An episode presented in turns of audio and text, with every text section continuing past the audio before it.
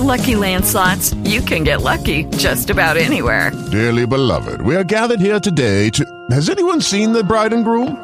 Sorry, sorry, we're here. We were getting lucky in the limo and we lost track of time. No, Lucky Land Casino, with cash prizes that add up quicker than a guest registry. In that case, I pronounce you lucky. Play for free at LuckyLandSlots.com. Daily bonuses are waiting. No purchase necessary. Void where prohibited by law. 18 plus. Terms and conditions apply. See website for details. This is Doc West and in this episode of the Gun Nation. One of the Gun Nation co-hosts was on a major daytime television program. And guess who they didn't mention? We get to uh, a bunch of your emails. We talk about the considerations of clothing for concealed carry. And then finish up with what would be the optimal size of a handgun for concealed carry. All that and a whole lot more in this episode of The Gun Nation. It all begins right now.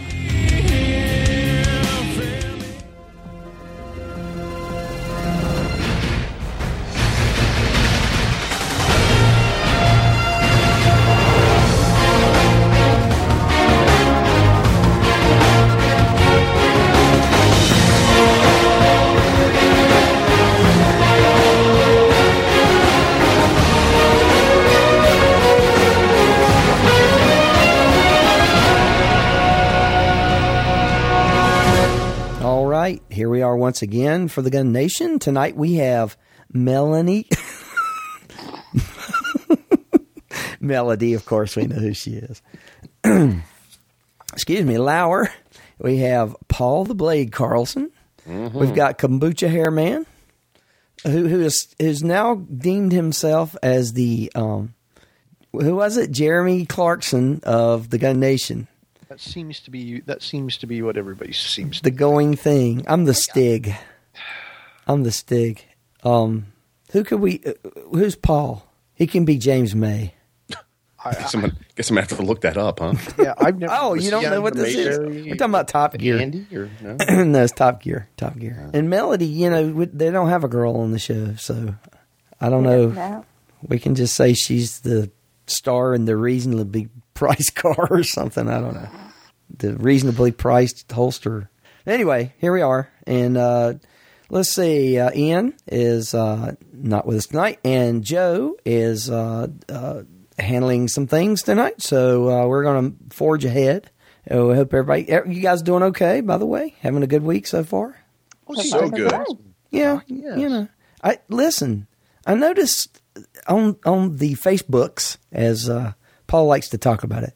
Uh, Melanie, I told her we are going to say her name like that all the time. We, we shouldn't. Melody was on. Uh, what's this TV show deal? What happened here? What's going on? Yeah, well, uh, obviously, you guys all know about all the media attention surrounding my baby wearing and carrying class. And probably about a week ago, I got an email from CBS co producer of the show The Doctors, which is a daytime television show featuring a panel of four doctors. And they talk about health related issues, safety related issues. Um, she said that they loved my my class and the um, the media coverage surrounding it, and wanted to fly me out to California to talk about it. And being a properly su- uh, suspicious individual that I am, I was looking for their you know angle to pounce on me and rip me to shreds and all that stuff. And she assured me that that's not what they were looking to do, that they just wanted to talk about the safety aspect and, you know, and she said, yeah, there are people who are going to have concerns, but I'm sure you have answers for that. And I was like, well, yeah, I guess I do. Yeah, So, um, so they, I, I agreed to do it on Tuesday. I had my itinerary Wednesday night, and on Thursday I was on a plane to California. And uh, Friday, about eleven thirty to four, we, you know, they did the whole production thing, and I really wasn't sure. E- even flying out there, I knew what the topic was, which of course was the baby wearing and carrying class, but I still had no clue what they wanted me to do. I didn't know if I was going to be doing a demonstration. I didn't know if I was going to be just talking about the issue. I really had no clue. So they base, I, I basically threw a whole bunch of dummy guns and some holsters in the suitcase. Um, I had a safe, a quick access safe that I threw in there. I contemplated taking my real gun with me, but I went, you know what? I'm just not even going to go there. No thanks. so yeah, it's like uh, knowing me, I'd probably be arrested or something, and that then they'd really have something to talk about on TV. But um, so I left my real guns at home. But anyway, so I got there and they did the whole hair and makeup thing, and I still had no clue what I was doing, you know. and then they uh, they showed me back to my room and or my dressing room, and they're like, okay, so this this producer comes in and she's like, okay, we want you to demo this and we want you to, you know, they wanted me to bring Rayland with me and do a demo, but I was like, you know what, the negative press that I've gotten has been enough for me to handle. Oh, I don't man. want to put my family through that. Mm. So I was like, I'm not bringing, I'm not bringing Rayland with me. Um, oh wait, I said his name. um, so I said, you know, I'm not bringing my baby with me, and they respected that. At least they weren't too too hard on that one. So anyway, they but they brought in a, a baby doll, and they brought in a wrap, which a you know a baby carrying wrap, and they're like, we want you to demo this, and I'm going, well, how much time do I have? And they're like, well, you're just going to have this short little segment. And I told her, if I just have this short segment, I'm not going to have time to wrap baby and everything up. I really didn't think that was a good idea. And just with the way I didn't want it to be more of a circus show, you know what I mean? Yeah. So uh, I told her, I told her, well, you know, I can do the holster demo, and she's telling me, I want you to tell me why other people get it wrong. And I'm like, okay, I can do that. I can tell you why people get it wrong. They don't follow, follow the rule, four rules of gun safety, and they don't stare, store their firearms properly. So she's like, good, yes, let's talk about that. Not five minutes later, another woman comes in, and she's like, we want you to demo how to do it right. And I'm like, okay, but this person just told me how to, she wanted me to talk about why people do it wrong. And she's like, well, no, no, no, we want you to do it, you know, demo doing it right and how you would do it. I was like, okay, I can do that. so we get down to the green room, which is the staging room right before you go on. And she pulls me aside again and she's like, well, we want to go over the questions that they're going to ask you because they're supposed to follow a script. I'm like, okay. So she's asking me these questions. I'm answering them, and they're they're very standard questions like, "Hey, there are people who say that this is irresponsible. What would you say to them?"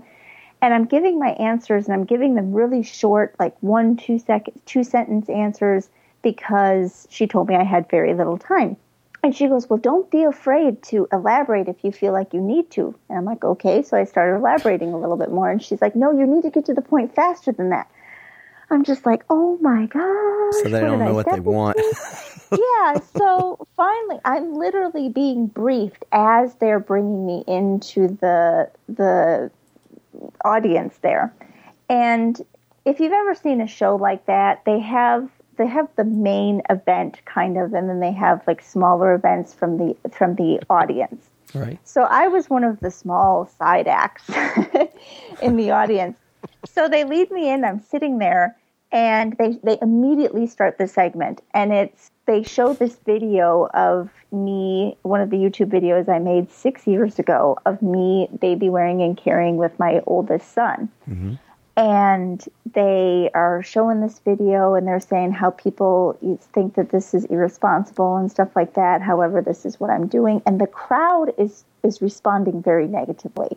The crowd is going like oh that's crazy. Boo. No. You know oh that's insane.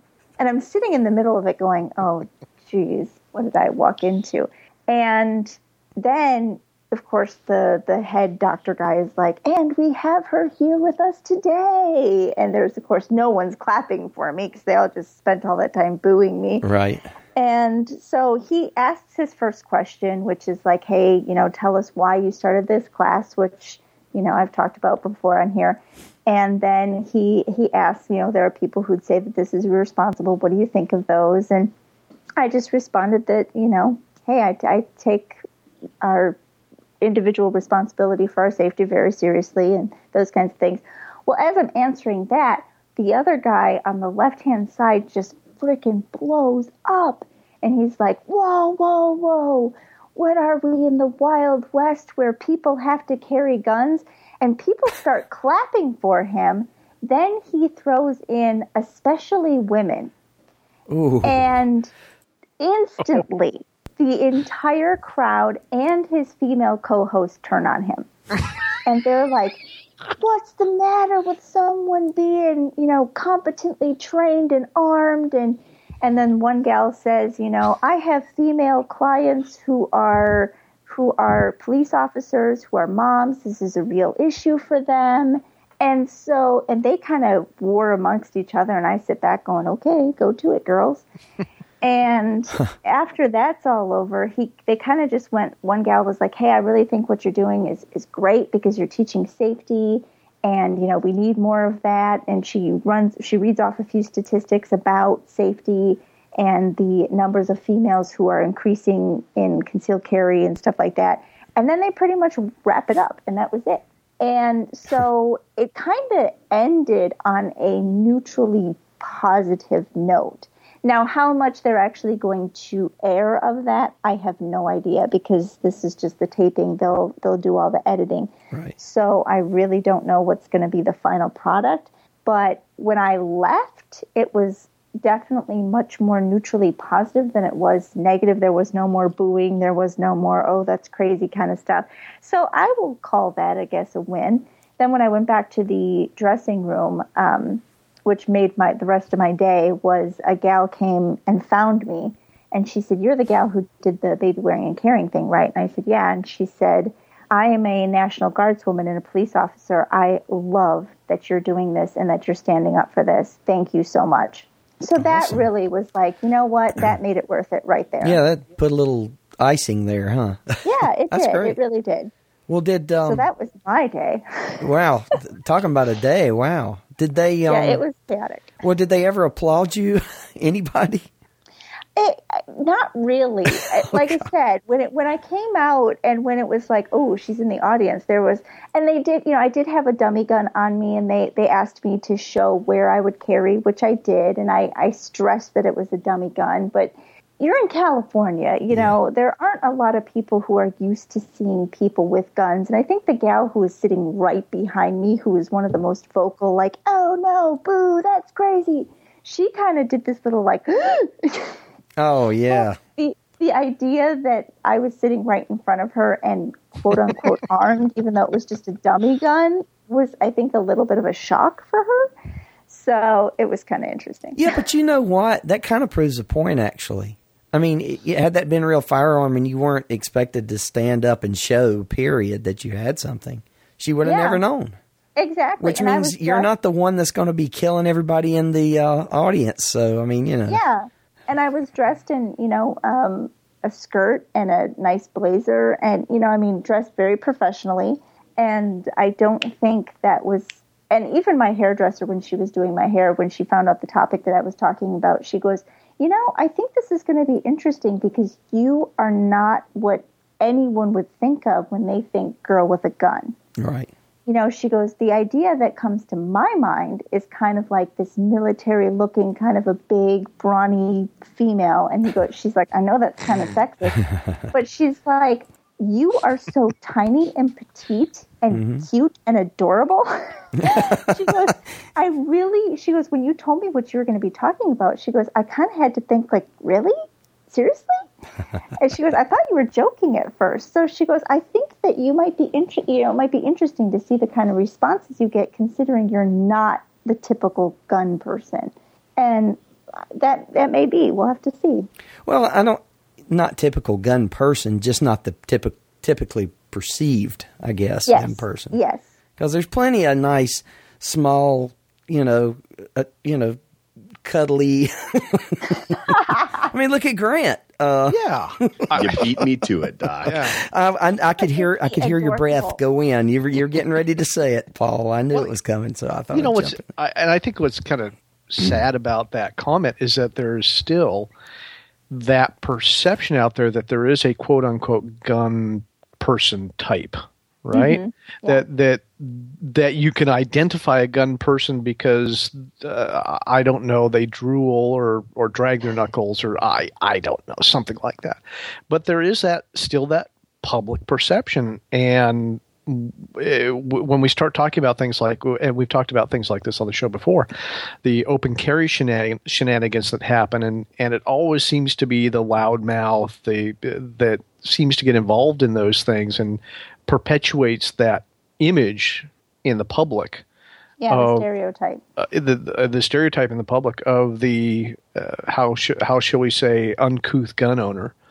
And so I, I I think it's great that you're on the show. I think it's uh, Oh, it's wonderful that fantastic. they- Absolutely. that they did. Yeah. Um, I'm just sad that that that that I'm sad that you uh, that you were a surprise to them. I guess is what I'm trying to say. It's it's sad that you were surprised. They should have, uh, if if if this were, I mean, if this were an ideal society, they would look at you and go, they wouldn't even think that that that wouldn't even enter their head to say. So yeah. Well, good one. Go it out there and it, and I think that's directly, literally, why they chose me too. I mean, here I am, this tiny little female mom who's, you know, just doing her thing, and it's so against what people think of as the quote unquote air quote norm that this would be a good controversial issue to drum up ratings. Um, you know, let's take this little tiny female and let's put her up here and have her carry a gun and, and let everyone go, oh, wow, she had a gun on her. You know, that makes for good television. Yeah. And and, and the that's dissenting, the one dissenting voice up there on the stage probably was a uh, a plant too. I mean, you know. Oh, absolutely. In know. fact, I was so his reaction was so over the top, which I, I'm interested to see what it will play like on television because I was sitting there thinking, there's no way anyone would fall for that, really? Mm-hmm. That is so overtly fake. well, they're doctors, not actors, right? Yeah. I mean, Well, he, he stays at a literally, Holiday he Inn threw Express. his Oh, yeah. hands up into the air and slammed his fists down on the, the table thing. And I'm going, really? People, people. I mean, and if they actually had video of my face and they show it, I'm s- uh, my face is probably the the you know raised eyebrow. Like, are you freaking sitting serious? I probably shouldn't say that on the podcast. That's all right. Well, you know, he's the funny thing is he's there for a purpose, and the purpose is to make a con- common enemy. Because uh, right after that happened, by your description, you know the old saying, "The enemy of my enemy is my friend." Well, all of a sudden, all of a sudden, um, he was the enemy, and all, and you were. I- If not friends with all the women in the audience, certainly they weren't perceiving you nearly as negatively as they did before. So, Exactly. exactly. It worked. It, it did, and it took a it took a, a drastic sea change. All of a sudden, it went from me being the enemy to all of a sudden people were kind of defending me. Mm-hmm. Like, you know, what's wrong with a trained female? And and that right there was like, yes, it came out. What is wrong with a fe- a female who's trained in firearms? Nothing. So I think if if they leave that tone throughout the segment, I think it will bode well. Well, you know what I think they should have done is just introduce you and shut up. you know, let you go and just explain it and just you know. But you know, I guess they had to have the theatrics and. The, Yes, are they real doctors, or, or as I- Paul says, did they just stay at Holiday Inn Express? I think they are. I think they're real doctors, but I don't think I don't know if they practice anymore. I don't know the answer to hmm. that. I- yeah, well, So and I'm kinda like imagining the. Nye. And they're like an older. shut your hole, Paul Carlson. I, uh, as Grant likes to say, that was funny the first 1,000 times you did it. no, it's still funny. See, I can edit that out, though. I can edit it out. But I won't. I'll leave it in. But um, the, the, um, uh, I, I'm assuming that uh, the, the, I got, if I'm not mistaken, and I've seen like, I've never watched the show ever. But I, you know, occasionally you see like the, uh, I guess, advertisements that they have for it. You know, tomorrow on the doctors, and and and they're like an like an older guy, like is an older doctor. Is he Uh, the one? They actually no. They have the main. They call him the mediator. He's his name is Travis. He's actually a younger guy. He's handsome, you know, and and he always wears scrubs. And he's the one who brings up the issues. And then if they get out of hand, he's the one who's like, whoa, whoa, whoa, let's go back to the, the topic at hand. Mm-hmm. And I don't know what doctor he is. But then they have three other doctors. One of them is, I'd say, probably in his 50s. And then the other two are female. Um, one of them is an OB, and the other one is, I think, a pediatrician. And they are, I'd say, 40s, you know, 30s, late 30s, uh, 40s, somewhere in there. So no, no one is older. I guess you'd say. I'm assuming. Well, which one's the one that that was the dissenting voice there? he was the older one. Yeah, He that that's what I was getting to. I mean, he, I, I, if I'm not mistaken, I think I've read something. He was like a plastic surgeon or something. Like Yes, that. he is a plastic Yeah, surgeon. and he he's got his face looks like he's done some work on himself. so uh, I think I know who it is now. But uh, well, well, when's this going to be on? Did they tell you when it would air? They said between four and six weeks, and that they'd send me an email right about a week before it aired. So I'll, I should know when it when it actually airs. Oh well, cool. You'll be on the show. We'll talk about it before and after, and uh, you know, I'm, I'm sure I'll be able to clip it, and we'll have it on our on our website too. Um, but yeah, I saw your your picture on Facebook where you're standing next to your star on your door. it said Mel- Melody Lauer. They got the name right, Melody. Yes, they did. Unlike you guys. Well, you know. You know, uh, Paul, I noticed that, that Doc has never given us stars on our doors. Yeah, and the green M and M's. Seriously, Yeah, yeah. come on. Yeah, nothing but green. You get no stars. Uh, you want stars. But uh, let, let me ask you, Melody, one thing. when you got down to the green room, did they have like the jelly donuts, the crullers, the kombucha? Was there kombucha there? I, I don't know if there was kombucha. There was food everywhere. They had like a whole buffet in the hallway that you could just go and pick off of. They had uh like little sandwiches, and they had literally cases of water just lining the wall. You know, and you could just walk by and pick up a piece, you know, a, a bottle of water and just go.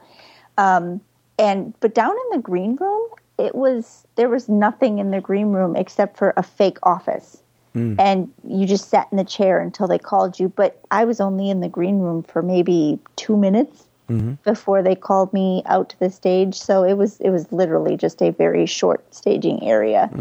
But um, and I was so confused, I didn't feel like eating because I was kind of like I don't know what I'm supposed to be doing.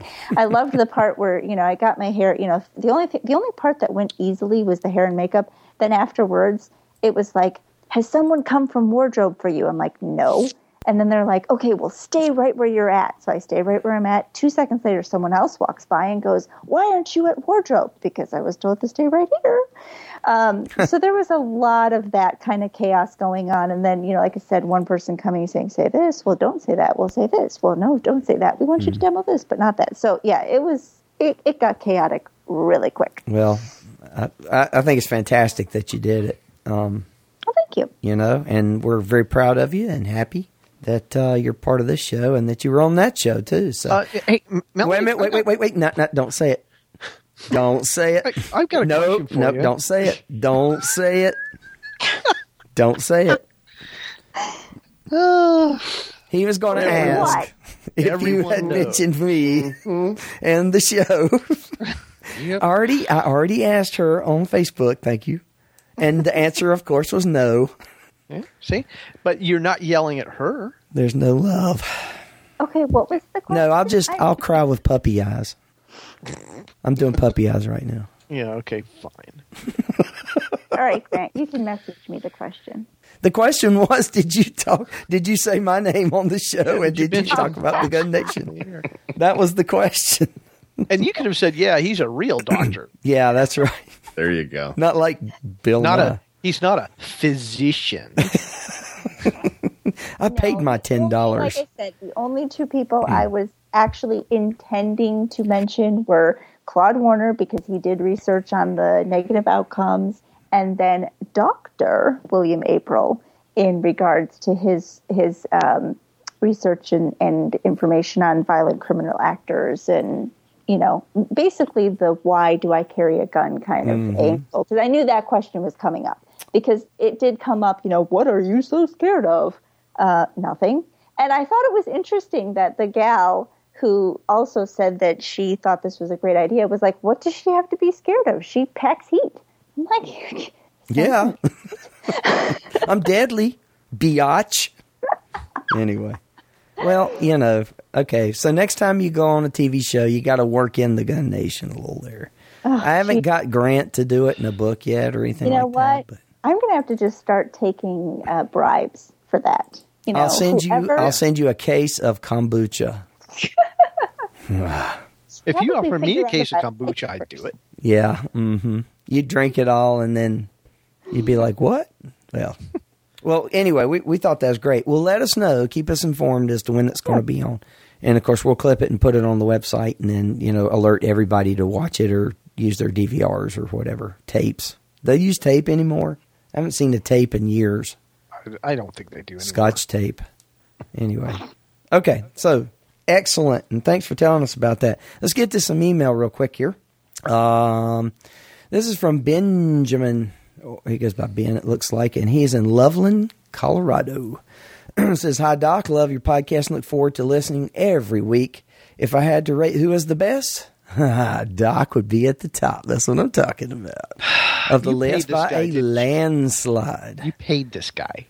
I recently knew. ordered the Gun Talk Sig P220 in 10 millimeter to carry when I hike in the Rocky Mountain National Park.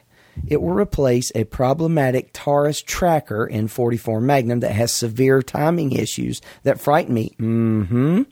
Do you or Grant have a suggestion for a bear load? From Double Tap, I see 125 grain loads all the way up to 230 grain, and I was wondering which would perform better if I had to shoot a bear that wants to eat me. And then, well, he signs it, of course, Ben. But so, what do you think, Grant? Oh I- boy, It- heavy it's funny they and sounded Ben, be, ben, you know, because I remember that. What was that show? Gentle Ben the Big Bear, right? yeah, that's right. Yeah. Um, yeah, the 10 millimeter certainly. Uh, I've known people that have hunted bear with them. I don't know that I've known anybody that has hunted grizzly with them. Most of the people that, that I know have done black bear, which of course are cons- generally considerably small. If I were going to do it, boy, that's that, that's kind of a toughie. I think I would probably go f- the, the the people that I've talked to that have hunted seem to really like the 180 grain uh, Hornady XTP, which seems to be a, a uh, apparently a fairly nice load. The thing with well, any of the dangerous animals like that, penetration is pretty much everything. Yep.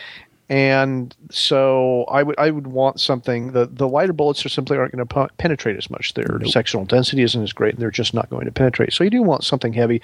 I would think if we're talking big bears, 180 grain pretty much at the minimum Yep. and uh, and I would go that way. As far as the brand of ammo, my general rule, and and I you've probably heard this before, but my general rule is I don't put anything in my gun from a maker that isn't a member of SAAMI. That's just a hard and fast rule. So whatever Well, heavy makes load, sense. Yeah. yeah, whatever heavy load you can find from a a- manufacturer who's actually manufacturer, like they're actually a member of SAAMI, then then do it. Again, penetration is key. So solids, solids, or very very expansion controlled hollow points are definitely the way to go. Yep. I'd just make it a lot easier and say 200 grain solid, full speed. Yeah, Full speed. I wasn't. I wasn't asked my yeah, you. Were. I was going to ask. And then. Grant, I mean, I wasn't, uh, do you uh, think Paul has anything to say about this? oh, Paul, do you have anything to say about this? Or Yeah, so I was actually taking a look at the double tap um, to to do exactly what Grant was saying is see if it's SAAMI spec, and and I happened to find Midway as the first place where I saw it. I don't see an indication that it is SAAMI spec, but when I see the loads, they've got a 200 grain, uh, excuse me, 200 grain lead flat point and a 230 grain lead flat point. Either of those loads would be outstanding loads. Buffalo Bore probably has some very similar loads. And I like that lead because it does give that deep penetration and yet it's soft enough that there's some expansion as well. Solid performer, and that's what people would, would typically use for hunting big game is is some of those uh, lead bullets. Now, keep in mind, Rocky Mountain National Park, we're talking black bear only, unless some grizzly bears have uh, magically migrated okay. down to Colorado. We're just talking blackies, and so I think you know at that 200 grain, 230 grain, you're going to have plenty of medicine to deal with uh, fact, with yeah. threats that face you. In fact, if we're talking blackies, then you could you could drop down to 180 very safely. Probably because I, I didn't know if there were grizzlies in that area, but obviously you've hiked in that area more than I have. So yeah, lightning is the big fear there, Grant. Remember I told a lightning story yeah, about Rocky yeah, Mountain National Park yeah, this summer? Yeah, I don't want to hear that anymore, Paul. Thank you very much. sorry, sorry. Yeah, so I would I would say anything from 180 grain up at that point. Uh, if we were talking grizzly 180, I would be a little concerned with, Mm-hmm. but with blackies, nah, 180 fine. Yeah, I'd still go 200, but 180 and up, I think, and like you said, 180 up, solids, you'll be yeah. good. Yeah. Okay. Yep. Good. Good answer. Uh, this one is from Christopher. Let's see if he says where he's from. No. Uh, hey, I just heard someone chime in on this topic. Thought I'd uh, fire off an email. I've had this argument more than once with open carriers, of which I am one. I, rec- I recently had an instructor, in, parenth- in quotes, tell me he recommends that women and other small bodied people open carry variously with an empty chamber or a manual safety so that in the event of a gun grab they have enough time to run out uh, to run out of handgun range. Phew. Did he say run out of handgun range? Yeah, run out of Okay, handgun range. just checking. Th- that's why I had to, had to pause because I want to make sure I got that right. This is ridiculous on many levels. Recommending a smaller framed individual open carry at all is troublesome and, in my opinion, dangerous. Further, recommending that they disable their firearm by not carrying with a round in the chamber is even more dangerous, and offering a manual safety as a failsafe is laughable. The simple fact is, semi automatics and manual safeties have existed in their current form for roughly, excuse me, since roughly 1900. Uh, pause while Ian chimes in. Of course, Ian's not with us tonight, but that is funny. that is funny. I like it. I very much doubt a criminal will be stymied for very long by 120 year old technology, much less long enough to allow you to escape. It is almost as ridiculous as suggesting doorknobs will delay entry into your house by nefarious individuals while, they're fi- while they figure out how they work. I won't even get into the debate about Serpa holsters or retention holsters debate. Have they never heard of Tex, I guess, Greb- Grebner? Yeah, mm-hmm. Tex Grebner. Yeah. In my mind, open carriers need to acknowledge the shortcomings of open carry, same as people that conceal carry, in order to maintain an honest debate. Grant, I, know you're Cannot just. agree more with that last line. That last line. Well, no, that's true. Yes. Yeah. The last line is great. Accept the boy. shortcomings of open carry, please, please. All right, uh, uh, let me. I'll, I'll address one little piece of it, then we'll let Melody and Paul tear into this. The the because there's just so much meat here. There's enough for everybody. This is a banquet. The uh, the concept of carrying a gun with a manual safety or some other thing to momentarily distract the person who grabs your gun is not completely irrational, but in this, but it's been irrationally applied here. And let's talk about that for just a second. The there have been numerous cases in police use, particularly, where guns have been grabbed and the bad guy couldn't figure out how to turn the safety off or get the gun into a position to run quickly enough that the officer didn't have time to get to him. In other words, it it did flummox him. It did s- slow him down enough that the officer was officer was able to get to the guy or employ his backup gun or whatever he had to do. So there is a kernel of truth to that. Yes, manual safeties have been around for more than a century. Ian chime in here, but but uh, equating them to doorknobs is just fallacious because yes, you're a gun guy. You like to play with guns. We all do. We all know where the safeties are and how they work. But your average criminal who just saw something valuable on somebody's belt because that's what it is to them. It's just something valuable that they want to take. Isn't necessarily, in fact, it's highly unlikely that he or she be uh, equal opportunity here is going to know the ins and outs of that gun. So it, it, they use a door mob every day. They don't use safeties and, and operation levers on a gun every day. So there is kernel of truth to that, but the application here is flawed. I'll let you guys tear into it now. Melody, you want to go first? You Oh want me to yes, go? let the yes. It's Go like ahead, Melody. handing a, a handing a, a P7 to a gun person. You know what I mean? Exactly. Anyway, to continue. If you don't know what P7 is, go look it up. They're fun.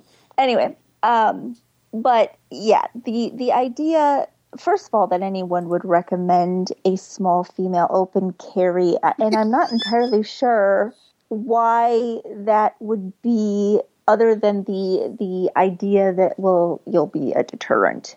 Um, I'm sorry, there is nothing deterrent ish about someone my size. Uh, in fact, the opposite can be said to be true. Quite uh, frequently, people will, even when I get into sparring matches and stuff like that, they'll they'll kind of laugh and at the regards of, oh, well, you really think you could use a gun, or you really think you could use that. There is a little bit of um, that implication that just because you're small and female, you can't be violent. And the idea that, oh, well, look at that sweet little thing there carrying that gun. I could just take that off of her is very prevalent, um, which is exactly why I primarily conceal carry because I don't want anyone to look at me and think, that little female, she can't put up a fight. I'll just go and take it from her because then I'll be in a fight for not only my gun, but then I got to pull out knives and it just is going to get really messy. So uh, that in and of itself is one of my big problems with that entire email. Um, then, of course, he adds in carrying empty chamber, which is another one of those what kind of moments. Um, and I'll let someone else rip up open or empty chamber, but the um, that idea that that's going to be some kind of a deterrence is is ridiculous in my opinion. Paul, boy, I gotta say, I you know I don't even know where to go. Let's talk about doorknobs for a second. Uh, doorknob is to a door as a trigger is to a gun, and so as Grant mentioned, I think that's a flawed comparison. A bathroom push button doorknob that locks that would be similar to a safety on a firearm where it's going to take some time, uh, a few moments to figure out, oh, wait, this is locked. Oh, I need something small to stick in here. Boom, bathroom door is open. Of course, you wouldn't want to use that to secure your house. So don't use it to secure your gun. It's not going to work as a gun lock, a gun safe, or, or anything to keep you safe. So don't think of it that way. There are better ways to secure your firearm. And the best way for an armed citizen, unless you're legally prohibited or there's some other crazy reason why you can't do it, is to cover it up so nobody can see it. Yep. And I'm I mean, just going to leave it there. I just, you know, I, I, I'm the tiny female to somebody that's six foot four and 285. You know, I'm a big guy, but there are people that are bigger than me. I'm a tiny female when there's four guys and there's just one of me. Mm-hmm. And so it's it's not about a person's size. There will always be somebody bigger. There will always be somebody stronger. There'll always be more people. So we secure our guns appropriately and out in public, the best way to do it is to conceal it. Yeah, you know. And there will always be people who don't care how big you are. Yep. You know, I mean, they will, they see what they want. They have no fear of you or your gun. They will come and get it through you if necessary. Yep. Mm-hmm. I just want to point out that in, in, you know, listening to the way they have trained and all the steps, you know, don't, you got to get out of the way before you know get out of handgun range as he said. Um, you know you've got to chamber your round. You've got to you know if you've got to do all those steps versus carrying a concealed weapon with it loaded and ready to go. I mean come on you know? Absolutely. Come on. I mean it's it's it, it make i'm not trying to detract from open carry. It has its place. But uh, you know I, i'd say you know, without fail, I, I, you know, in North Carolina, we can carry, you know, openly. Uh, you don't have to have a permit or anything to do that. But I, you know, you're just asking for some trouble. I mean, there's there's some people. you go into a store. I mean, I've seen people wear guns into like grocery stores before. I don't know if they went to the range or if they just carry guns like that. I didn't think anything other other than to think, "Wow, is that a sig?" You know, or something like that. But you know, there are people I imagine that give them crazy looks or get worried about it. but the truth of it is, is that um, uh, here in North Carolina, a lot of people don't pay attention. You know, it's not that big a deal. They figure, well, if you've got it on your hip and you're walking around buying cereal with your kid in the cart, surely it's okay. I mean, you know, you're good to go. But um, but you know, that's not the norm. That's just not the norm. And I and I'll uh, mention if you'll recall, not too long ago, the the uh, I read in the news. I forgot where it was, where the guy was carrying. Um, I think he actually was carrying concealed, and maybe you guys remember this. I I don't quite remember all of it, but he was carrying concealed, I believe. But he um, uh, was spotted. The gun was spotted by another, you know, person in the store. So they tackled him, tackled him to the ground, and, and you know, he was tried coming into Walmart. That's what it was. Yeah, It- I knew it was He a was in the atrium. They tackled the guy, and I mean, he was legally carrying. I mean, you know, this guy assaulted him, is what it amounts to. I guess he had the best intentions, but based on ignorance, based on not knowing. I mean, you know. So, do you recall Melody? Was it was he open carrying or concealed? Well, he well, he had stepped out of his vehicle and he was taking his gun from his center console of his vehicle and putting it in his holster on his body. Hmm. So the person saw him do that, saw him take it out of his car and put it on his body, cover it with his his jacket, and then walk into the store. Hmm. Now, having known that, it was kind of like, okay, how many people do you hear of where they go, they get the gun, they put it on their body, they conceal it, they walk in, they shoot their ex-wife or something like that, you know? So, you know, that is a little bit of an odd thing to see, but that doesn't mean you go and tackle someone. No, no. And um, you know that is a yet another reason to carry on your person in the car instead That's of That's right, Doc. You know that's where I was headed, right? Yet another reason to make sure that it's really carrying on your body. I mean, you know, uh, Paul, you're you're the guy about that for sure, and you know we've talked about that before, obviously, but uh, there's just more and more reasons every time I turn around, and I'm guilty. I'm guilty of doing it. I hadn't done it since we talked about it on the show that time, though. Yay! I made yes, a sir. I got the that thing on me at all times. So anyway, because it is, it's you know, it's more comfortable sometimes to take it out, put or you know, put it somewhere where it's in the car still, if, especially if you're going to be driving a long distance or whatever. Right. But heck with that, man. Just find a better holster or better system or something that makes it comfortable and keep it on you. And and so let's throw this out there, Doc. You know, there are times when if I'm heading from say Ohio to South Carolina and completely passing North Carolina, not even stopping to say hi to Doc. I'm, I'm cruising right on through, right? If I get to my destination and I want to have my gun on, I'm going to go into a parking lot a mile away and I'm going to put that gun on my body, then go to my actual location and climb out of the vehicle so that situation doesn't present itself. Now, I'm going to be I'm going to be with you 100% and say that I carry in a way that's comfortable enough for me that I don't have to do that. But if I was in a situation where I chose to do that, that's how I would handle that mm-hmm. because I don't want to be spotted in the parking lot and be thought of as the person that's going in to, to shoot up Walmart or wherever I'm headed. Right. Whether it's an armed citizen, whether it's a police officer, doesn't matter. Mm-hmm. Well, and the thing that I think of is how many people that we hear of who shoot themselves in their car doing that exact same thing. Yeah. taking you know, that unnecessary administrative handling that they didn't have to do, but because they didn't have that holster system that allowed them to carry, they went from, oh, well, I don't want anyone to see it, so I'm going to try and sneak it under my coat here, and bang, they end up shooting themselves. Hmm. That's that's the other thing that I think of. Well, that makes a lot of sense because the more you handle it, Yeah. more opportunity you have Yeah. to screw up. Yep. So well, well said, everybody. Well said, everybody. Uh, let's go to the next one. Uh, this is from Kyle, and he's in uh, Sandy, Oregon. Yeah. Yay. So we know Grant uh, got him to write in. Yeah. Hello to going. all. Love the show, and I listen every week. I'll try to keep this short. My question is geared more towards Paul and Grant, but I appreciate everyone's input. Last year, I took a defensive hand one, handgun one class at Oregon Firearms Academy over here in Grant's neck of the woods. I thought it would, was a great class, and this was my sixth pistol class overall. Uh, however, they taught one technique I thought was fairly unusual. But being a good student, he decided, you know, he wanted to, you know, think about this, I guess. Basically, they teach while doing reload that you keep your firing hand fully extended, tilting the gun slightly and coming back with your offhand for your fresh magazine and bringing it to the gun. I don't leave an empty gun at full extension and felt it very awkward getting it to the mag into getting the mag into the gun. What are your thoughts on this technique and also your stance on following directions as a student in class? Thanks. Keep up the great work. And again, that's Kyle in Sandy, Oregon. P.S. As a fellow Oregonian, Grant, kombucha is horrible.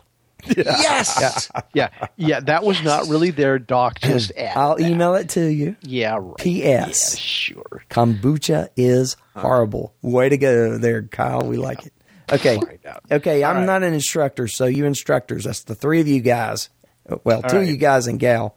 Go for it. Thank you. Let's uh, the the the idea of leaving the gun at an extension is re, as you reload, uh, and I'll and I'll be how how should I put this gently? It's silliness. There, there's no reason to do it. Bring the gun back where you have the greatest amount of strength, greatest amount of dexterity, so that you can reload it efficiently. Leaving the gun at extension really does nothing for you except tire you out and make it more difficult to insert the magazine when you're out there. And think about this: if you're doing anything, if you're putting batteries in your remote for your TV, the batteries are dead, you need to put new batteries in your remote. Do you hold it at extension so that you can put the batteries in it? Uh, do you do anything like that where you hold the thing at extension and put batteries in it? No. Why? We bring it in relatively close so that we're in a position where we've got the greatest amount of dexterity and control over whatever it is we're doing. Keep in mind that reloading a gun is a relatively dexterity intensive task.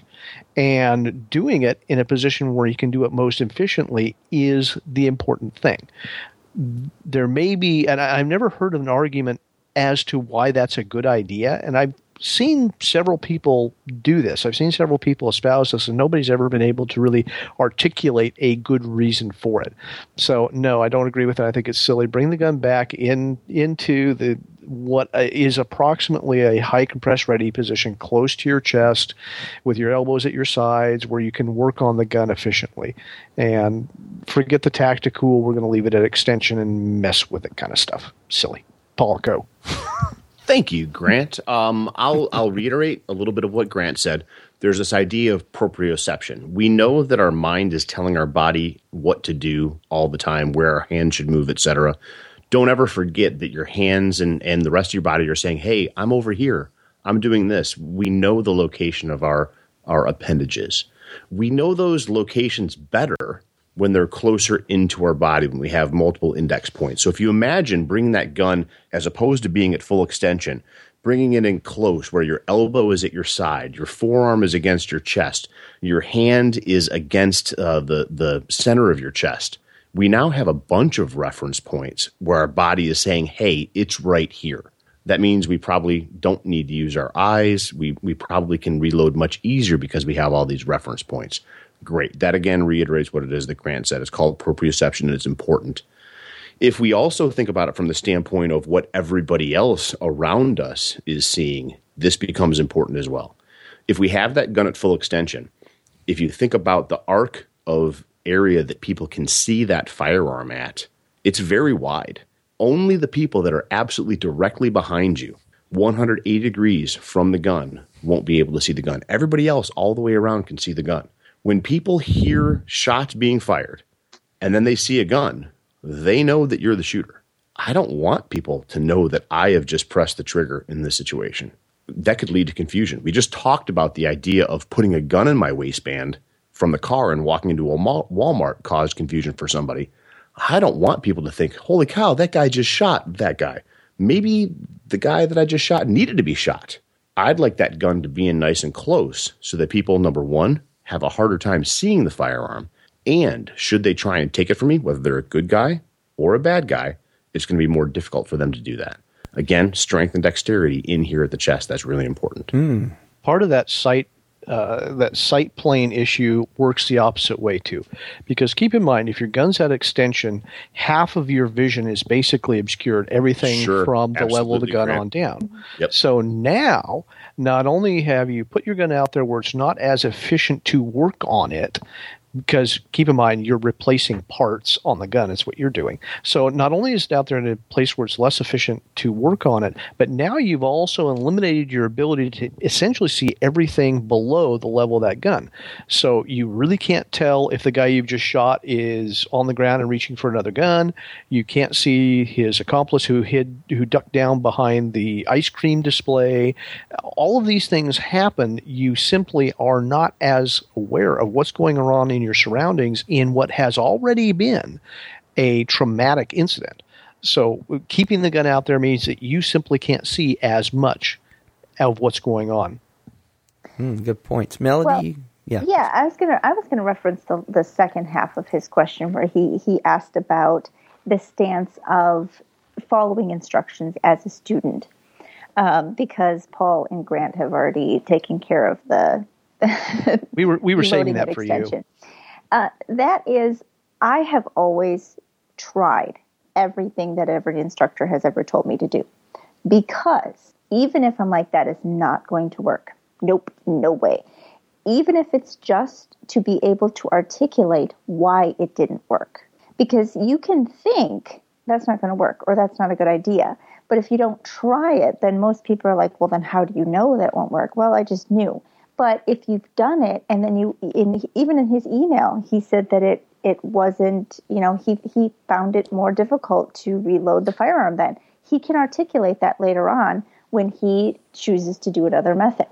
So I think that's a really important part of the learning process. He's already taken what do you say, six classes, six handgun classes. Yeah, I think so. Uh, I know some people do kind of say, well, well, you know, then aren't you just training the wrong way? There is the risk of that, especially if you're new and having conflicting, I guess, ideals coming. But the other thing, too, is are you really going to stand there and take the time of everyone else in the class by debating the issue on something they're probably not going to change their mind on right there? It's a little bit faster to just go ahead and do what they say.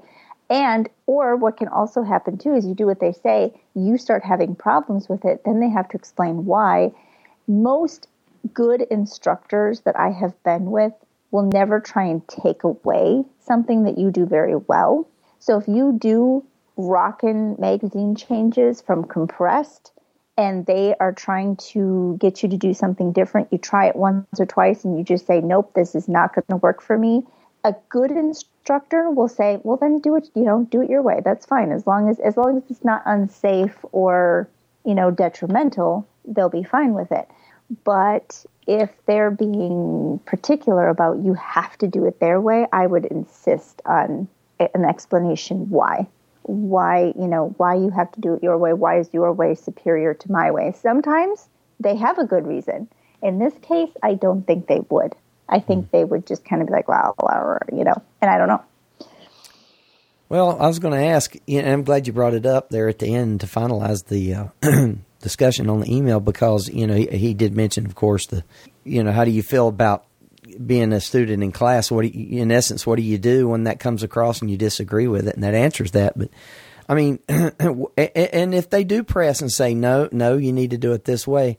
I mean, what do you do? Walk out? I mean. I was gonna say you are you always have the option of walking out. Yeah. And you know, you could you could roll your eyes and keep going to class and take what's good and leave the rest, including that bad technique.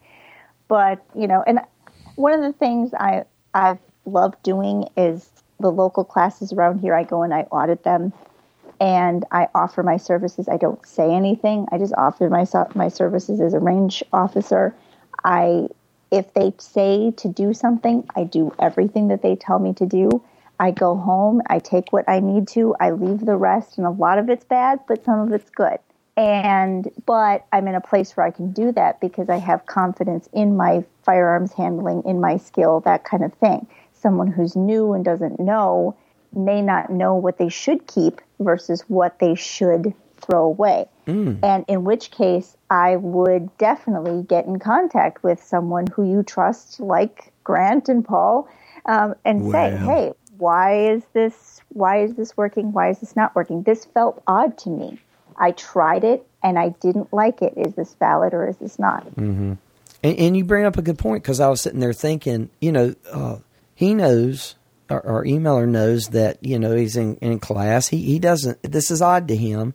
Um, so if it's almost like I, I, if you look around and maybe some of the other people have not had classes before and they think that this is the right way because the instructor is telling them.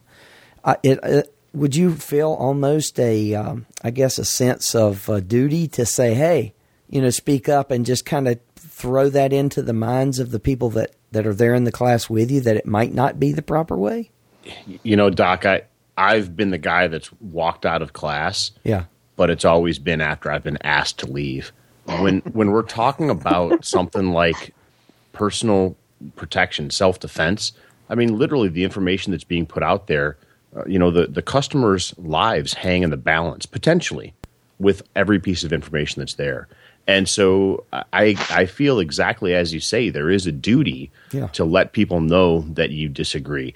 Uh, I work to do it very respectfully, and and so the fact that I say that I've walked out of class after I've been asked to leave, that you know for some people that may say something about me, and, and you may think I'm the the uh, the Richard that gets you know kicked out of class, or it may say something about the instructor that they're not open to having that open dialogue about what it is that's happening.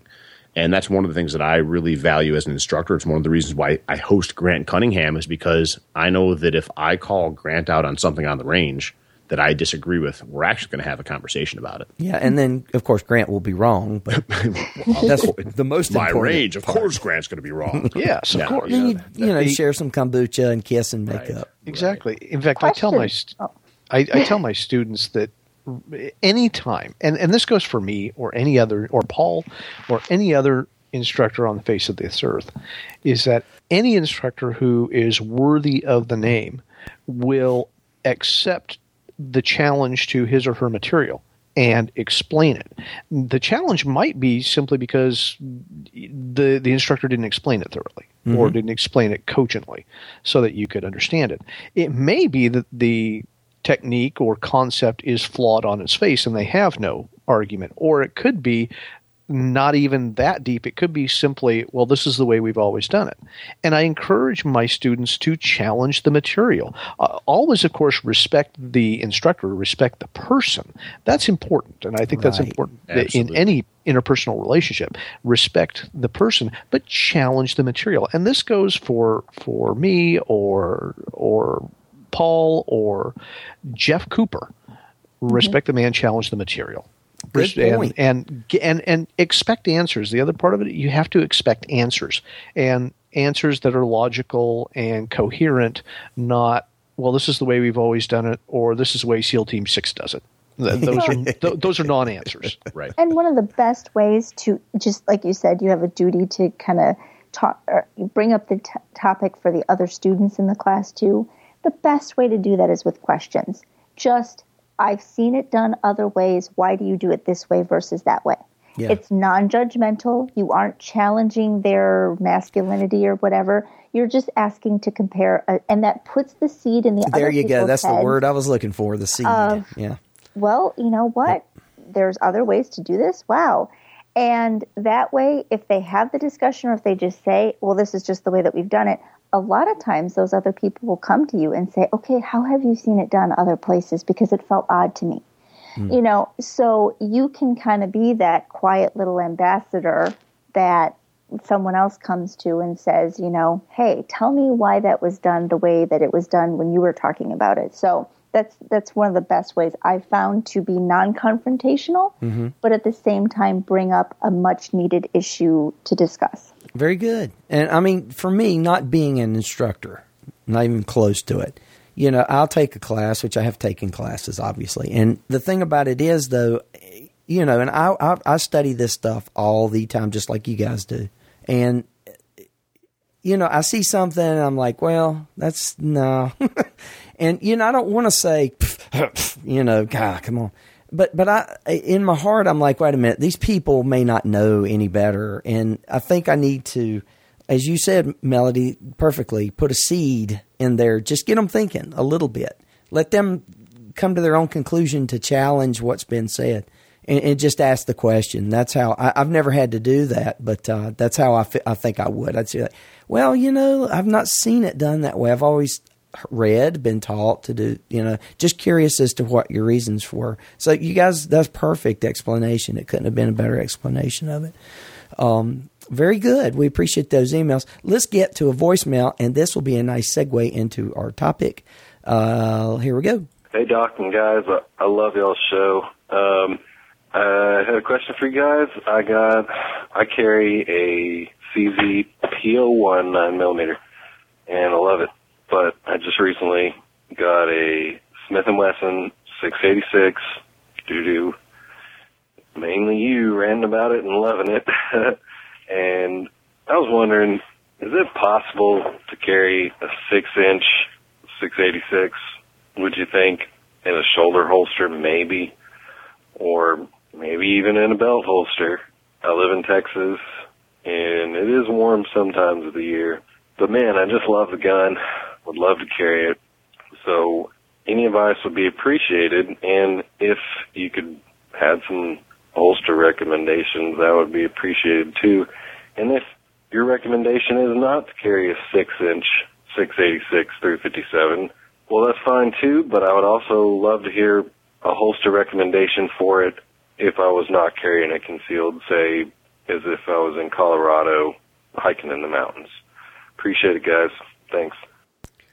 Okay, so you know, I'll have I'll I'll say this, and I've carried large frame, long barrel revolvers before and concealed them. So the answer, yeah, you can, of course. It's hard to do that in the summer, unless you're planning on wearing a heavy coat or a coat that drapes mm-hmm. in the summer like that. But and and I did it in the winter, but primarily it was due to the fact that I was actually going hunting uh, later on, and I thought, well, I could carry this gun and that gun. I just, I just, you know, carried the 629. It's got the six inch, and uh, um, you know, so the way I did it was because I was carrying, you know, under a coat. Basically, I just, I have a um, uh, Bianchi. I guess it's the X15, which is a shoulder holster. It's a vertical shoulder holster, not because, you know, you see the horizontal ones, and they're you know, really a six inch barrel is going to kind of be a mess. I mean, you're going to see the barrel poking out at the gun. Plus, you don't realize you're muzzling everybody that's standing behind you at the same time. But uh, again, that holster I use a lot to go in the woods with, though. That wasn't really the reason I purchased the shoulder holster. I don't really like shoulder holsters.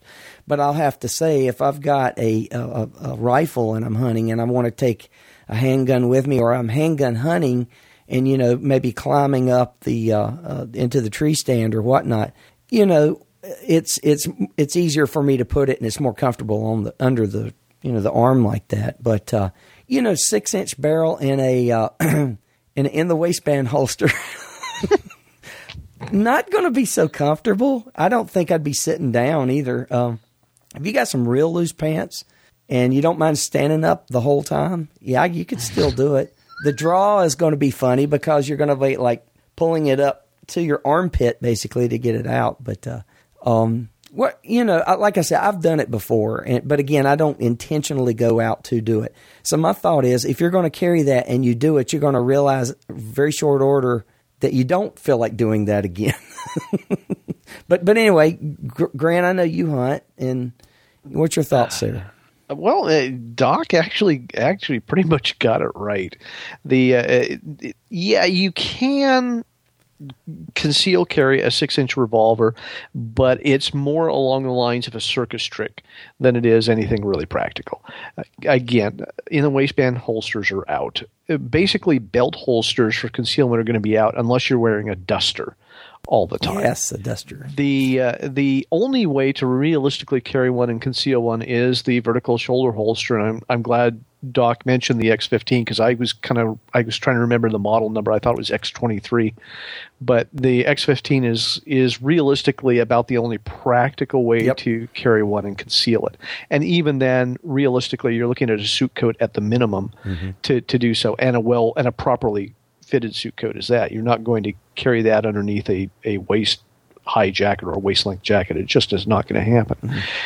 The best use for if if you really want to conceal a a revolver, sell it and buy a four inch. That's that, that's really the, the that two the inches does make it. It makes a huge makes difference. a huge difference. Yes, it does. Yes, now, if you want to carry it while you're in outdoor activities, again, the if you're out hunting or something, the X15 makes a good choice. And in fact, I know a lot of people who carry their guns in just that way, particularly if they're handgun hunting. I know people that carry six inch guns that way. Mm-hmm. I think e- even eight inch guns. If you're doing something where you already have something on your shoulders, let's say you're you're backpacking, the X15 just is not going to work because the, the straps get in the way of the, the shoulder straps of the backpack. In those cases, what I've seen work is a cross draw belt holster worn towards the front of the body, cross draw, so it's almost like cross draw appendix. And that actually works really well, particularly with, with the long barreled scoped revolvers. And there are a number of makers of those holsters. If you were to Google hunting holster eight inch revolver, you'd probably find several of them because it is a fairly popular way to carry a revolver. The final way that you can do it, if you again are carrying a backpack and want to to use the gun is that you can carry it in a chest rig, which is which basically puts the gun over your sternum at about a 45 degree angle, muzzle down, and those don't interfere with backpack shoulder straps all that much, and that's another alternative. Very good point. The the um the shoulder rig. I mean the shoulder rig. The chest rig. There's as a matter of fact, I and and again the X15 is is was I guess historically what I would carry. Uh, but I also have systems. I actually bought something from uh, Simply Rugged. They make they've got some really really nice. Um, if you don't mind spending a little bit of money, uh, you're going to get a pretty decent pri- uh, product, I think. But it's they have uh, certain types of holsters, like they have a sourdough pancake type holster. It's got the three slots, you know, where you can wear it on the belt, um, a cross draw, or also, uh, you know, straight vertical, maybe with a little cant to it. And then he, they also make a what's called a chesty puller um, harness rig that goes around, you know, up over your shoulder and down across the front of your chest that actually attaches, you know, one of their holsters to it. And it's very comfortable to get that in the center of your chest. You can carry extremely heavy uh, revolver that way. Um, I do my six inch six uh, twenty nine that way. That's how I carry it most of the time when I go out in the woods. And it it also does not get in your way of like uh, you know if you're you're shouldering your uh, your rifle if you if you got a system where you're carrying a hand you know the revolver and the rifle at the same time. So, uh, but yes, Grant, that's I didn't think about the uh, the cross draw like that. That's uh, that's a good point too. But um, well, we're glad you like your 686 though. I, I've got I've got old Big Jack sitting right here on, at my feet now, as a matter of fact, down there. But mine's the two and a half inch barrel, so I can put it in a I can put it in a uh, in the waistband holster.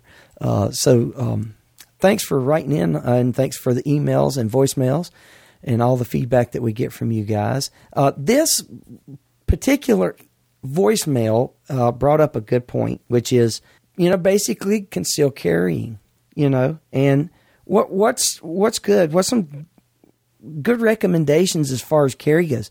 Carrying big guns, small guns. I mean, uh, you know, we're getting ready to go into the warmer season, and unless you're um, living up there where Paul is, and uh, you know, what what are some of the ways we carry? Um, what's what's a good, I guess, overall uh, way to carry? What are some clothing considerations? We've got Melody here, and it's uh, it's going to be a little different for the ladies, I think, uh, than than the guys. We see that a lot more very often. I feel like she's uh, pretty much uh, can be an ex called an expert in that.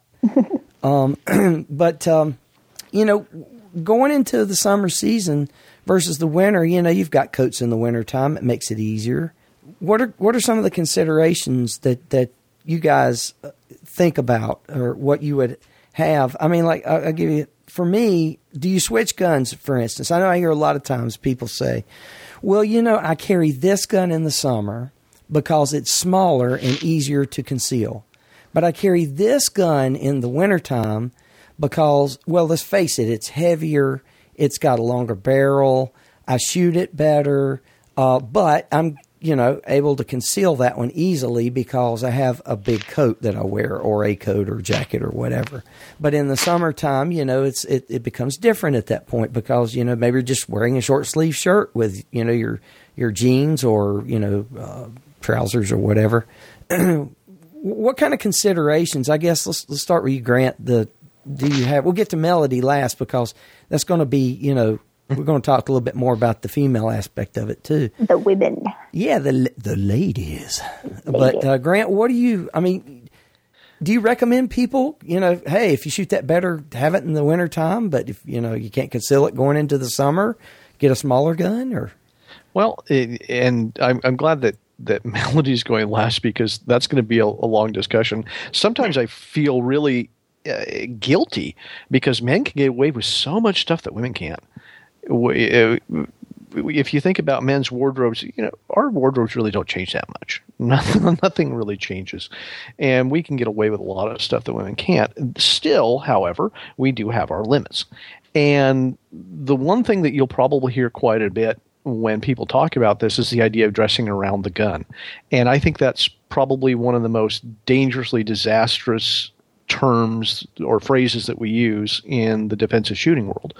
Because ultimately, if we all dressed around the gun, we would all walk around with the silly concealment vests hanging down to our knees so that we could conceal you know, the biggest possible guns with lots and lots of magazines and that sort of thing. We don't dress around the guns.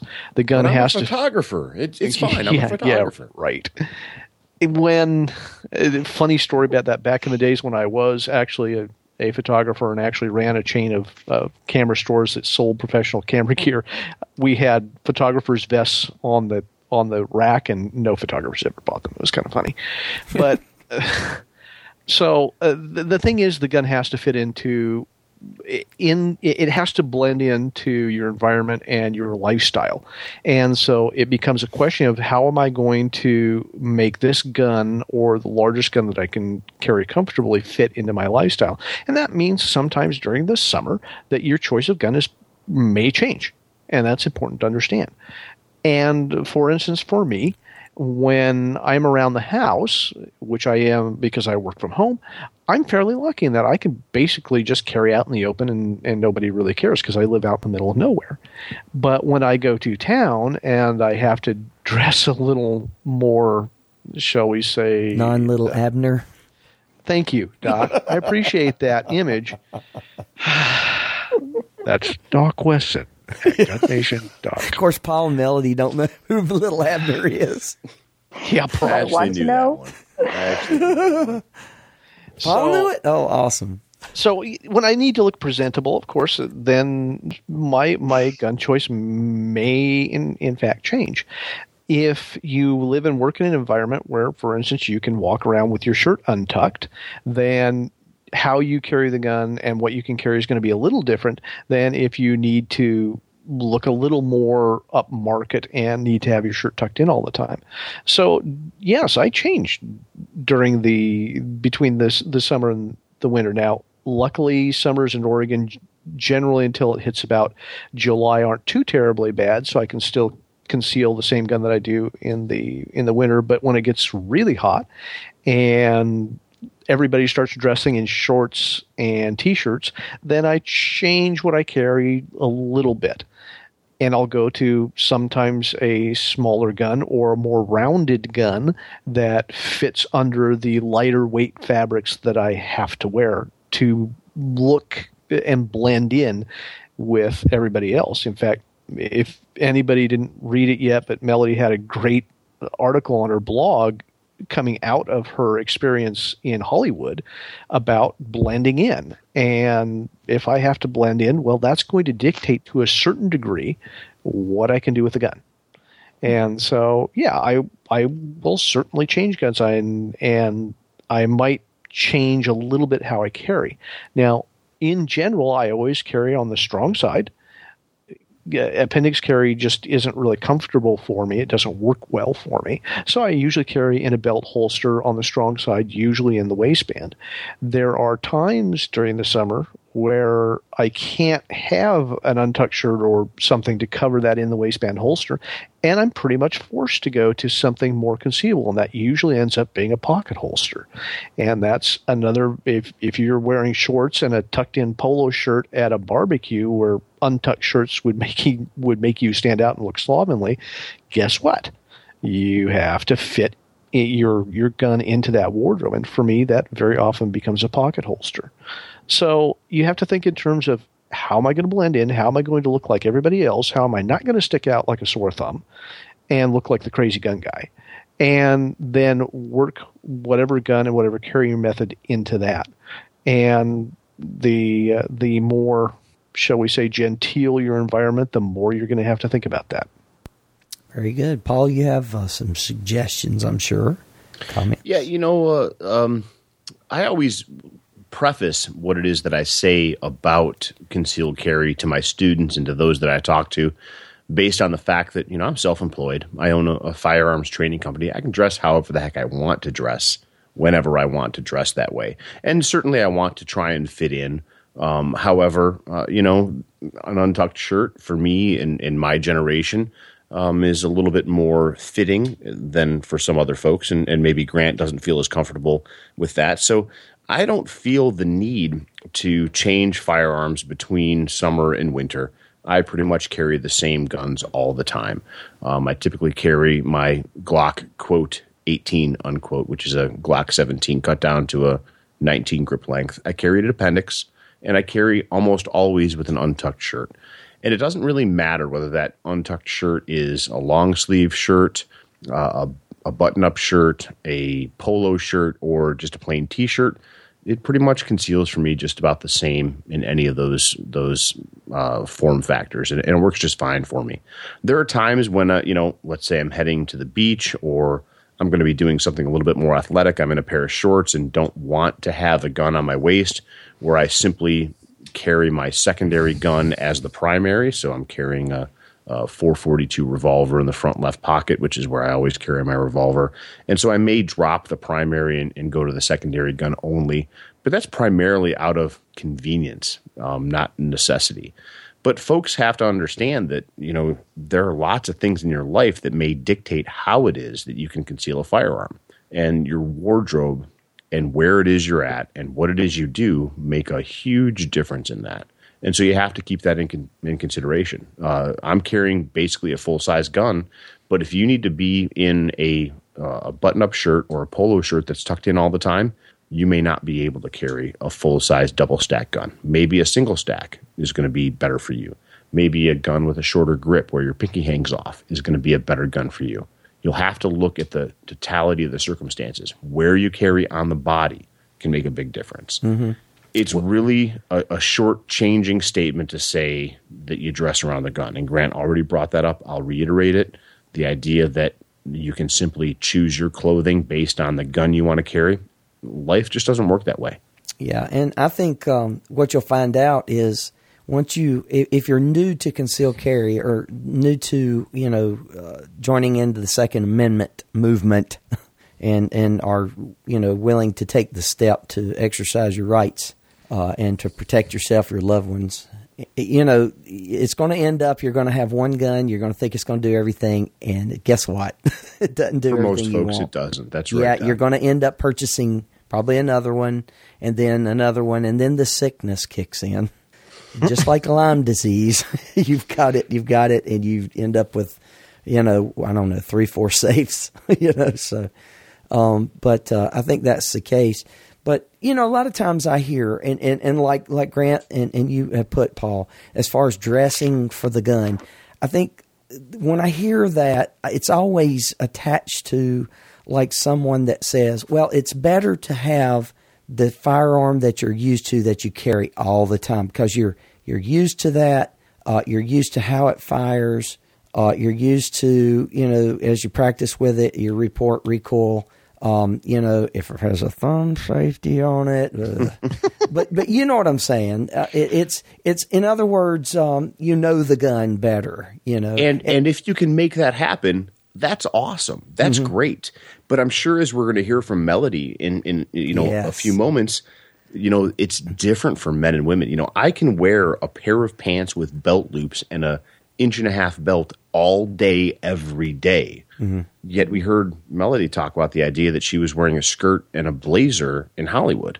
Well, I don't ever have to wear a skirt. I I could choose to, but I don't. Um, Paul, you, you, No. you, you look good in a skirt, Paul. I. I'll vote no on that one. Thank that. you. Great cats.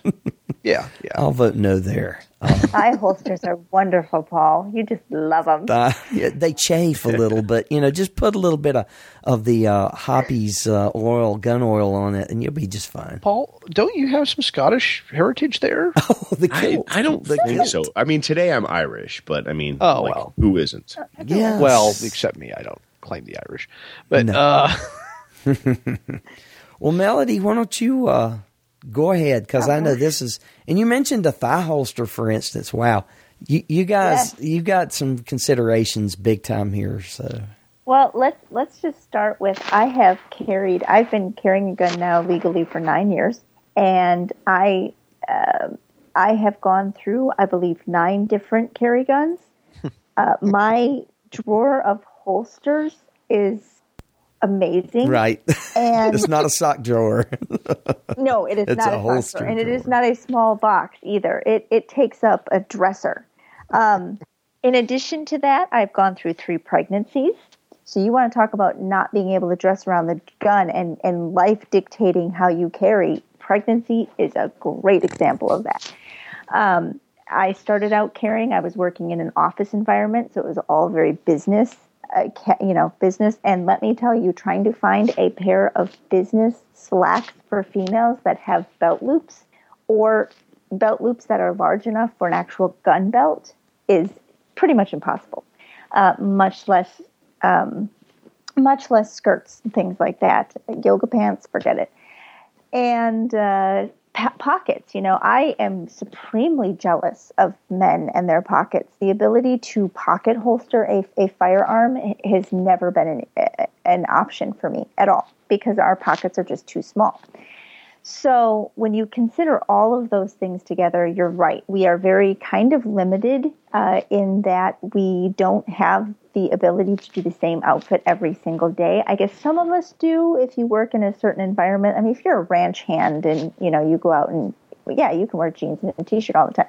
But if you're working in an office environment, you're expected to dress differently from day to day if you're a female. You really are. But we do have some flexibility in that we can wear a little a little more flowy of garments if that makes sense. So you have a little bit of flexibility in the type of garments that you wear.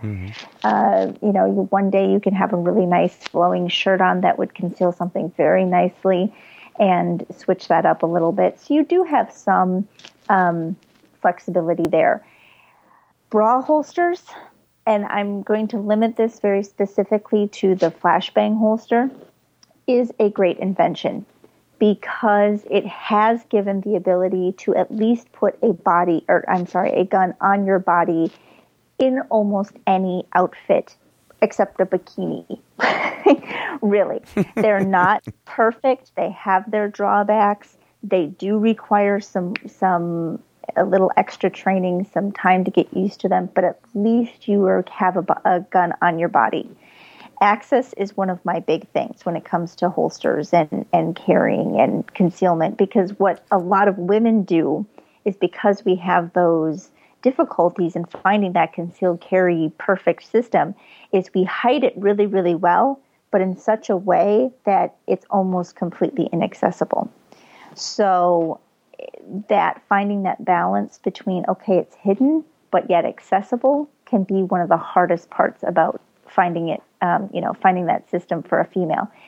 The other thing is as far as like the winter gun versus summer gun kind of thing not i haven't really ever seen that be an issue for a woman a, a woman because we are trying so hard all the time to find that perfect gun that just conceals well.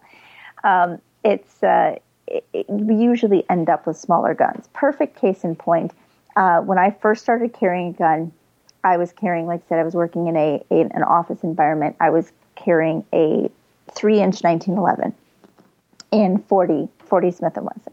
And I was having some difficulties. I mean, first of all, I was new to carry in general, so I was having some difficulties. I was buying really crappy holsters, having some difficulties concealing it. I ended up leaving it at home a lot and then started carrying a Bersa Thunder 380. So found it a lot lighter, a lot easier to conceal, and it wasn't so heavy and cumbersome. So after I left that job and actually started working at a gun store, even though we worked at the gun store, we were still supposed, still supposed to conceal our guns, but I could wear jeans there. So I started, I went back to the 1911 and was carrying a four inch 1911 pretty consistently while I worked there in an IWB holster behind the hip. I did that for many years until I had my first child. Won't talk about pregnancy, that's a totally different you know, problem. But after I had my first child, I realized that this, all the baby gear that I needed to carry and have with me just made that heavy gun that much less appealing. And I wasn't controlling it very well one handed. So I went from that to a Glock 19. And there were some other guns kind of thrown in there that I tried out very briefly, but these are the big ones. That Glock 19 stayed with me summer, winter, everything until just this year. So that was six years of carrying just a Glock 19 on my little tiny person and that was primarily behind the hip. I wanted to do appendix, it just looked like a tumor on me. but being able to have it behind the hip, I was able to conceal that very well.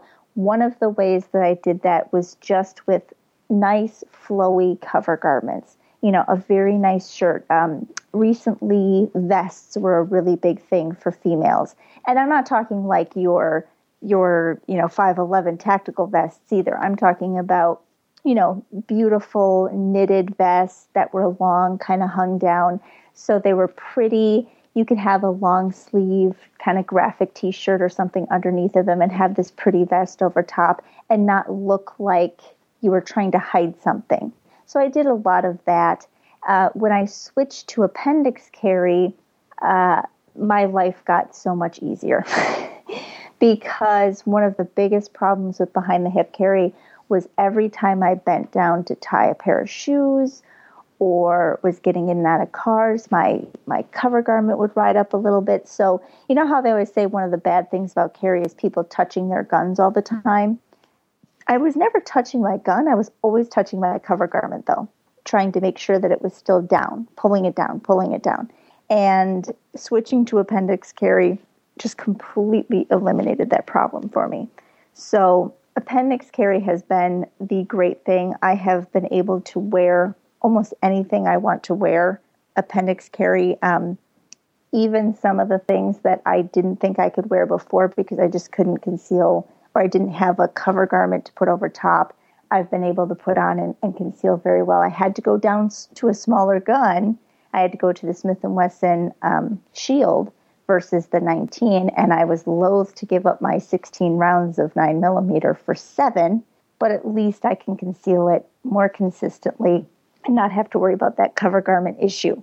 Now, going back to my trip out to Hollywood, I was in a business t- attire again. And because I knew they wanted me to demo my how I carried, I went ahead and used a clip-on holster that was from Looper Law Enforcement and it it's one of those holsters where you can use a belt with it. It's probably better to use a belt with it, but you don't have to use a belt with it. So again, my skirt did not have belt loops on it, so I just had to slip that in the waistband. I did have a thigh holster with me just in case that wouldn't work out, and I'm like, well, the world's going to see my thigh, but it, I didn't end up having to need that. And then having the um, my shirt on over top and then the blazer over top, it com- was completely concealed. The problem again was being access.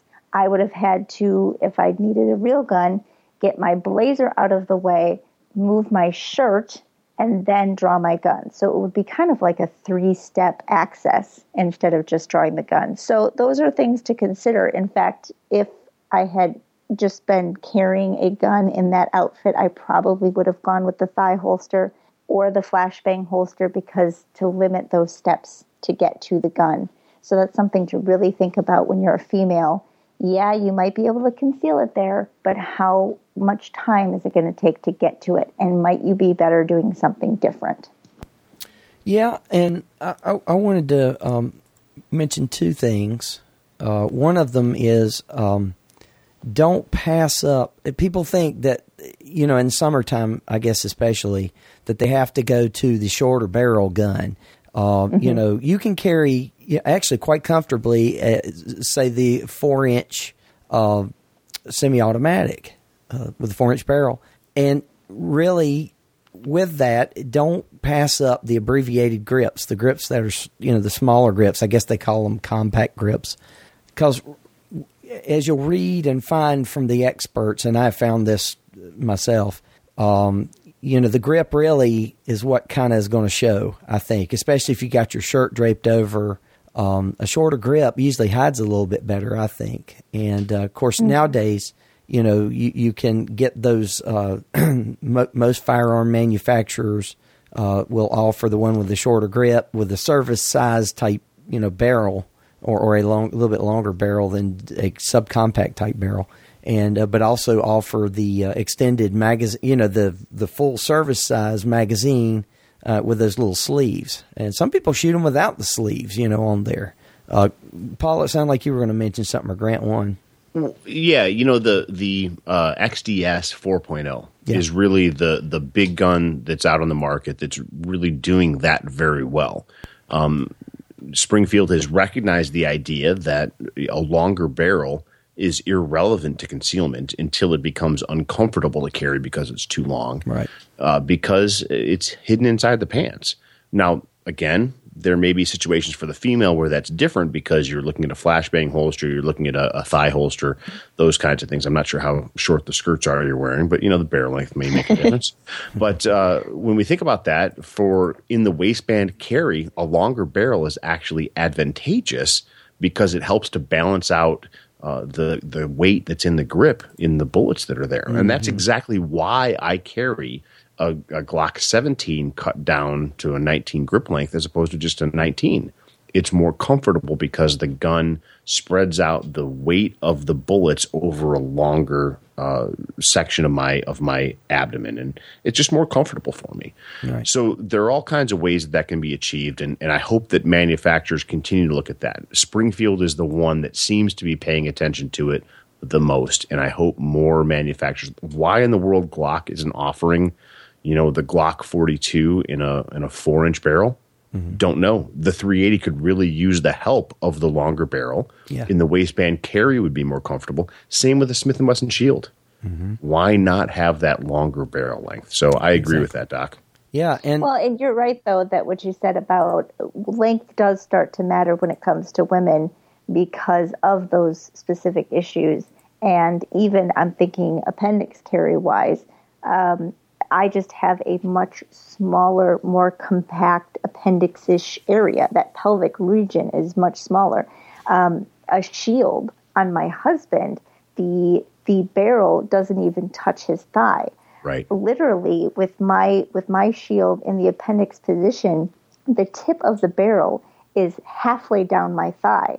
Any longer, and it would start to show on the other side. I mean, that's sure. how that's how small I am. So it would be um, it wouldn't be a problem if you were carrying like behind the hip or something. The other thing to think of too is the length of barrel for a woman.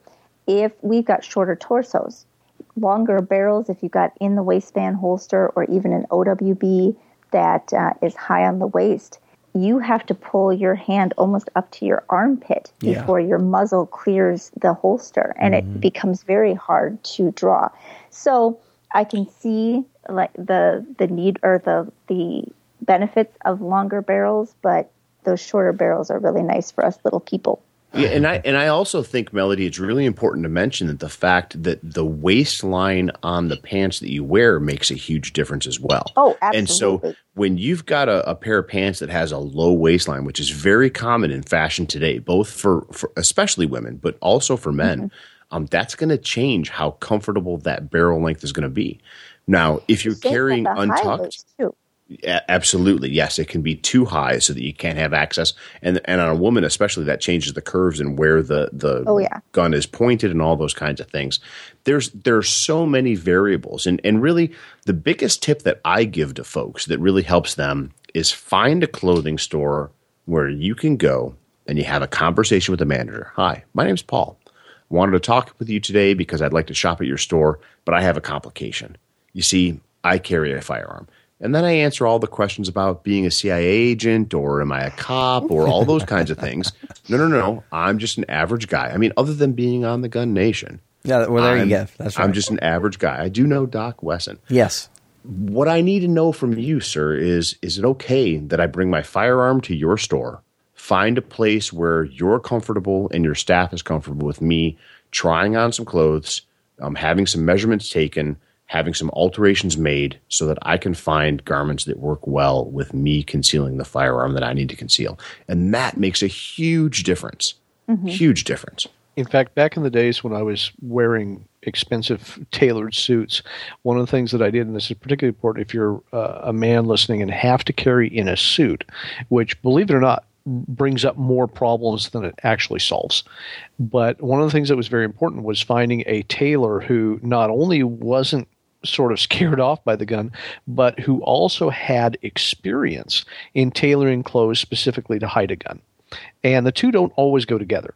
I did run into some some clothing stores that were okay with me trying on clothing with a gun on, but when it came to the alterations, they really didn't understand what had to happen to, to hide the gun. Luckily, I found one place, and they were able to tailor a bunch of different suits for me.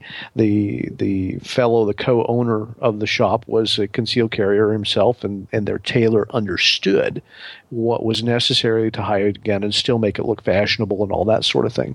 So it's really important to find a clothing store that you can work with, and if you're actually having tailoring done, to find somebody who actually understands that whole cutting and draping to, to hide the gun thing.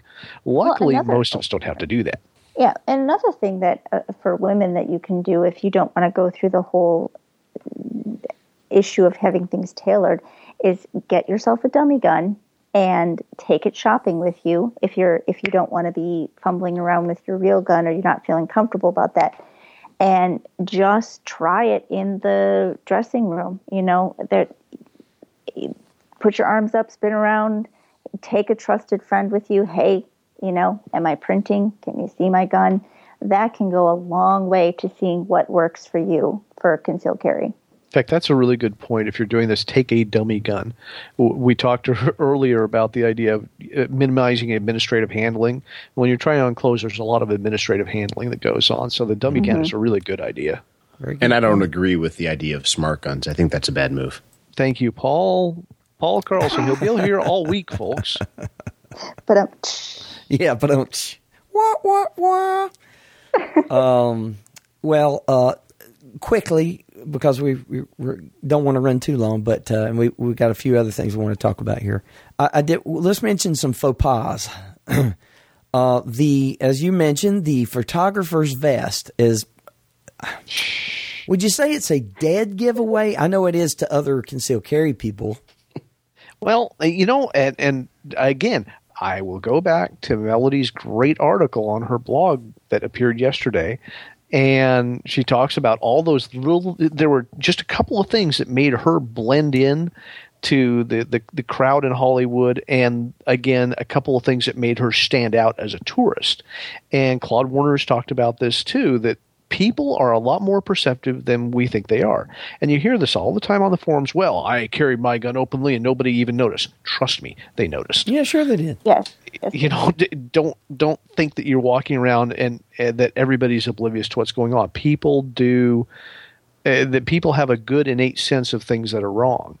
So the the I well and what's normal in their environment and what's normal in their environment. So the guy And wearing what's the, wrong. And Yeah. what's wrong. Yeah. the guy wearing the photographer's vest, unless you're at a convention of wedding uh, wannabe wedding photographers, uh, you're going to stick out like a sore thumb. Yeah. Uh, uh, unless you're shooting an IB, IDPA match and everybody's wearing the same silly, you know, Right. cover garments. Then you're good. You're good to go. So if all you do is shoot IDPA matches, hey, the photographer's vest is for you. Yeah. Okay, another one would be the fanny pack. Yes, the fanny pack. I saw a guy with one on, Without a and of, of course, this We one. We just lost half the British listeners. Well, Ouch. oh my gosh! Well, Now you don't run those people off. We've got a lot of people that listen from from uh, I know that's why I from the it. kingdom. So Okay, I've got a confession to make. When I first started carrying back in the early 90s, one of the first things I did was to buy a fanny pack because, you know, that's the guy at the gun store told me that's how I should carry my gun. And I was stupid enough to listen. Oh, they were popular back then. They were popular back oh, then. were they ever popular? And I went in to look at. I, I was in the market for a specific Italian sports car, and I went in. This this one place had a used one. It was a car that was no longer in production. Fiat. And, uh, no, actually, it was a Lancia. But Okay, yeah. uh, I I went in and and was looking at this thing, and the guy, the, the salesman, looked right at me, says, "So, what kind of gun you carrying?" Uh, uh, uh, uh, no, I just keep my wallet in there because it's uh, okay. Yeah. Bye now. Well, let, let me quickly as I say, let me say, the, the one I saw recently, the this was one, and when they came out with those, um, you know, and I guess you know, people, some people were still wearing fanny packs to be wearing them. I mean, you know, non-carrying people, and um, which is shocking actually, but but uh, putting that aside. They they would make them, you know, some that were small. They'd fit the. I think the most popular ones were the ones for the like the J frame size revolvers, and I see more of those, which they blended in a little bit better because they were, you know, and then of course some of the designs they had the kind where the zipper goes around the back, but you had something where you could carry things in the front as well. And uh, the mere fact that the um, the belt was much wider, had a huge the buckle on it was like industrial strength. I mean, you know, um, we're talking about something used, you know, I don't know, at a firehouse possibly. Um, you know, and and on top of it all, they had some that were the size that would fit a full fledged five inch nineteen eleven. and this is the one I saw the other day with the guy on. Uh, as a matter of fact, we were we went. I'd gone in to get uh, well Grant some barbecue. I went to get some barbecue because we've been talking about it, you know, and and I just got to thinking about it. Thought, well, it, I can't handle it. I got to go get some. So I went over to the to the Q joint, and I'm standing at the counter, and the guy walks up, and I'm you know I'm seeing this. I swear to you, the the the uh, the belt part that holds the fanny pack up had to have been three inches wide. It had to have been. And uh, when he turned, uh, you know, obviously it was like four times the thickness of your standard fanny pack. And I thought at first, well, maybe it's, you know, uh, he's a, a paramedic or something to that nature and has something, you know, they just pulled in. But then when he turned, you know, it's got that, that, that grain leather on it and all that. I know what's going on. So I kind of like, I, I smirked and smiled a little bit. And he immediately saw me do that. And he just, he started laughing and I laughed a little bit. Uh, later on, I didn't want to say anything, obviously, but later on he came, you know, I'd finished eating. He, he slid over and he said, he said, yeah, he said, I couldn't find my holster. I said, but you found that. He said, yeah. I'm like, go right ahead, buddy. That's, it must have been flashback or what do they call it? Throwback Thursday. Nice. Yes, very nice. But anyway, those are some faux pas. I think another one is like the Hawaiian shirt. Um, That one's a big one because you know I'm in North Carolina. okay, wait a minute. not a lot of Hawaiian stuff going on around So here. we're talking about the fanny pack followed up by the by the Hawaiian shirt, and and both of those things to me they go together, and I'm thinking Orlando in tourist season. I don't know why. Just uh, Oh man, so Well, I think a faux pas would be just simply not updating your style at all well, because you found that style that works with your gun. And this is more for women than it is for men because, as Paul said, men can pretty much wear the exact same thing over and over and over again and not really stand out too much. Don't sound But- so angry, Melody. I'm so sorry. It's your fault, Paul. It's all your fault. fangs uh, come out. I should I should probably shouldn't tell her that I've worn the same pants for the last six years. I probably shouldn't mention that right As long now. as they're not mom jeans, Grant. No, they're not. Okay. You didn't but for women, Unwashed. They stand up by themselves in the corner. Do you sleep in them? That's it. You're uninvited to Iowa, Paul. I was making fun of Grant, not you, Melanie. Oh, okay, all right. He said, I'm gonna go get my puppy. Bark at you. anyway, but um, I think it's important that okay, so yeah, you found something that works for you. That's great. But if suddenly people are looking at you and wondering, you know, the '90s called, they want you back. um, you know, it might be time to try and maybe update a little bit, see if you can, you know, because blending in, and I did talk about that just a little bit in my blog article, that blending in, or rather the opposite, standing out as the outsider, has consequences. And people do notice, whether or not they say anything or do anything, they do notice, however. So if you want to blend into your environment, you really do have to kind of match that environment, or if you're trying to get a job, or if you are maybe you're carrying in a place where they don't want you to carry a gun. It's not illegal for you to carry a gun, but you might lose your job, but you're stuck in this fashion rut because that's how you feel like that's the only way you can carry your gun. It, that might be that might peg you as an outsider more than you might think. So, you know, do what you can to kind of update your style and and make that carry work with the fashion that is, uh, you know, that's coming up. And it doesn't mean you have to be a fashionista or anything, but it's something to consider, especially if you're trying to be in a competitive job or something like that. You can't be wearing the same thing all the time. See, that's why I let my hair grow because Oh, I want gosh. to update my look. so he can put a uh, GP 100 in there in his hair. No, see, Grant, you, you, I've been seeing the pictures. You haven't grown the tactical beard yet. No, no. It was it was a choice of shave my head and grow a tactical beard or look like Benjamin Franklin. And well, I've made my choice and I'm comfortable with Boy, it. Boy, he did make it. There's no doubt about it. He went from he went he, he chose the non badass way. That's it. That's it. to the, uh, and and let me tell you, just for and since Melody knows her, Lisa Looper approves of my hair. All right, Oh, Well, there you go. that's there it. you go. There you have And you can't argue that's with Lisa. Okay. Well, that, there's some good conversation. Um, uh, uh, there's a lot more we could spend another hour on, but we're not obviously. But uh, that was some good conversation on that. So you know, if you guys got articles of clothing or certain types of carry or special gun you have, you can write us, email us, leave us a voicemail, let us know what you think about what you do. Because you know, maybe it's a bring something we can bring up and spread the information around. Let's get to uh, let's finalize the show here. Uh, wanted to mention a little bit of news, or at least a rumor, a rumor, and it has to do with a perhaps a single stack coming from I don't know Glock. Could it be?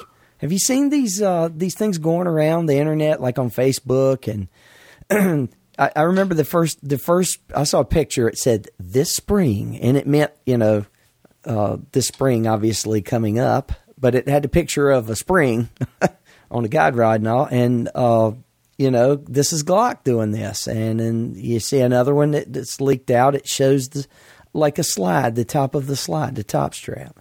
And it says confidence fits every lifestyle. Spring 2015.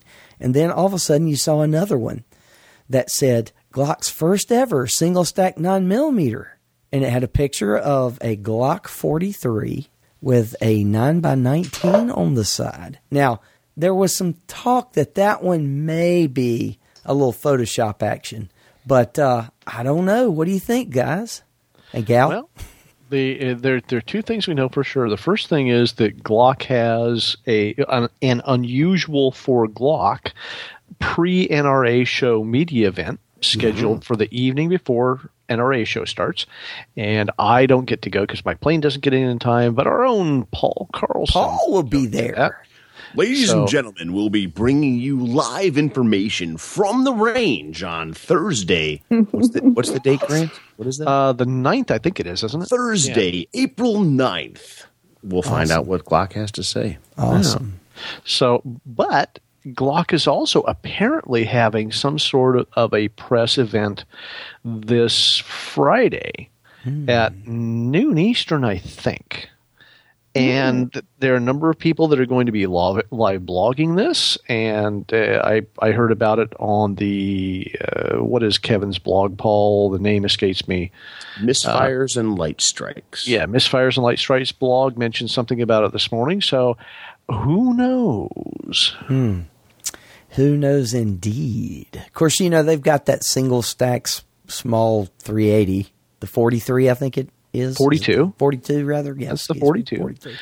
And so the speculation is they've got a 43. Yeah, and and you know everybody's been like, okay, they're the last one to the to the game on that one, and uh, yeah, they kind of pretty much are. but uh, who knows? I mean, you know, that'll come out. Uh, if they have one, will we all be getting one? Hello, Well, maybe. I won't be. no, I, I would have one because, uh, you know, in my role as an instructor, I need to help people Yeah. to sort out the idea of what it is that's good for them to carry concealed. Yeah, that's So the I excuse I use one- with my wife too. Nice. I, I throw one into the uh, to the rental group. You know, the Smith and Wesson Shield is is one of my favorites. Um, so we'll see if the Glock can outdo it. Yeah, and that's my issue too. Is I I love my my shield. I was looking for a single stack nine that that was that small. Smith and Wesson answered that call, and why try something different? I mean, I guess I will, but why? You know, I'm sorry, Glock, you came in late. yeah, I just wonder. I I'm mean, having my you- love affair. Well, like you say, I mean, uh, the Shield with the non-thumb safety has established themselves thoroughly at this point. I think. Uh, Yes.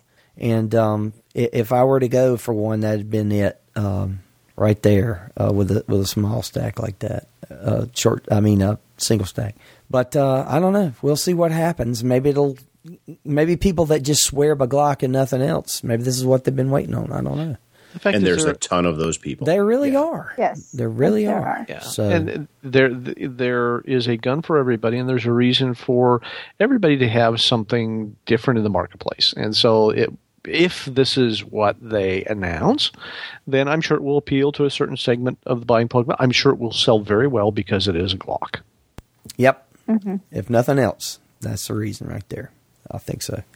Um, Melody, safety for what is it? Safety for safety. Safety for a safe. Safety yes. for a safe. Safety for a safe. Um, this is something I came up with. Uh, I was really thinking, how can we incentiv- incentivize people to take training?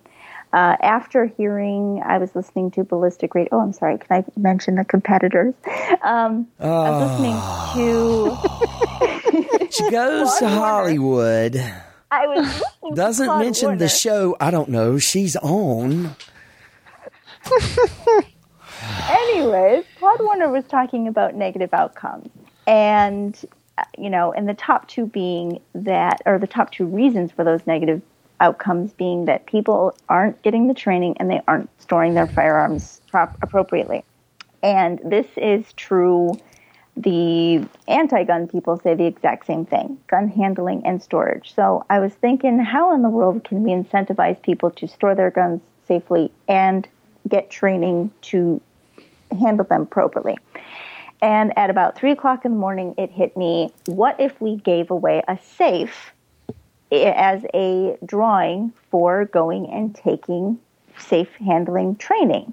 And I'm thinking that kind of hits both issues right there. Obviously, can't give a safe to everyone, but a drawing for a safe might be a good idea. So I went ahead and contacted a ton of, well, I say a ton, as many as I could think of, the quick access safe manufacturers, and only one got back to me, and that was the manufacturers of the gun box. The gun box, if you don't know, they have RFID um, quick access safes, so you can have an RFID bracelet, ring, whatever. You just swipe that over top of the safe, and the thing pops open. You have access to your firearm immediately, and they have bio. So if you don't use the the RFID, you can use your thumb, your finger, whatever, and same thing. So, or you can use a combination of the both. And they got back to me and donated one of their safes Wow. for this campaign.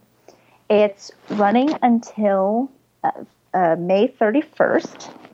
And what the stipulation is, is if anyone, and this goes for anyone, I'm not, this isn't just my training, this is anyone's training. I don't care what gun training you get, it has to be a minimum of four hours. You have to get a certificate at the end of that and be able to provide your information and your instructor's information so that I can call and verify that you actually did take that class.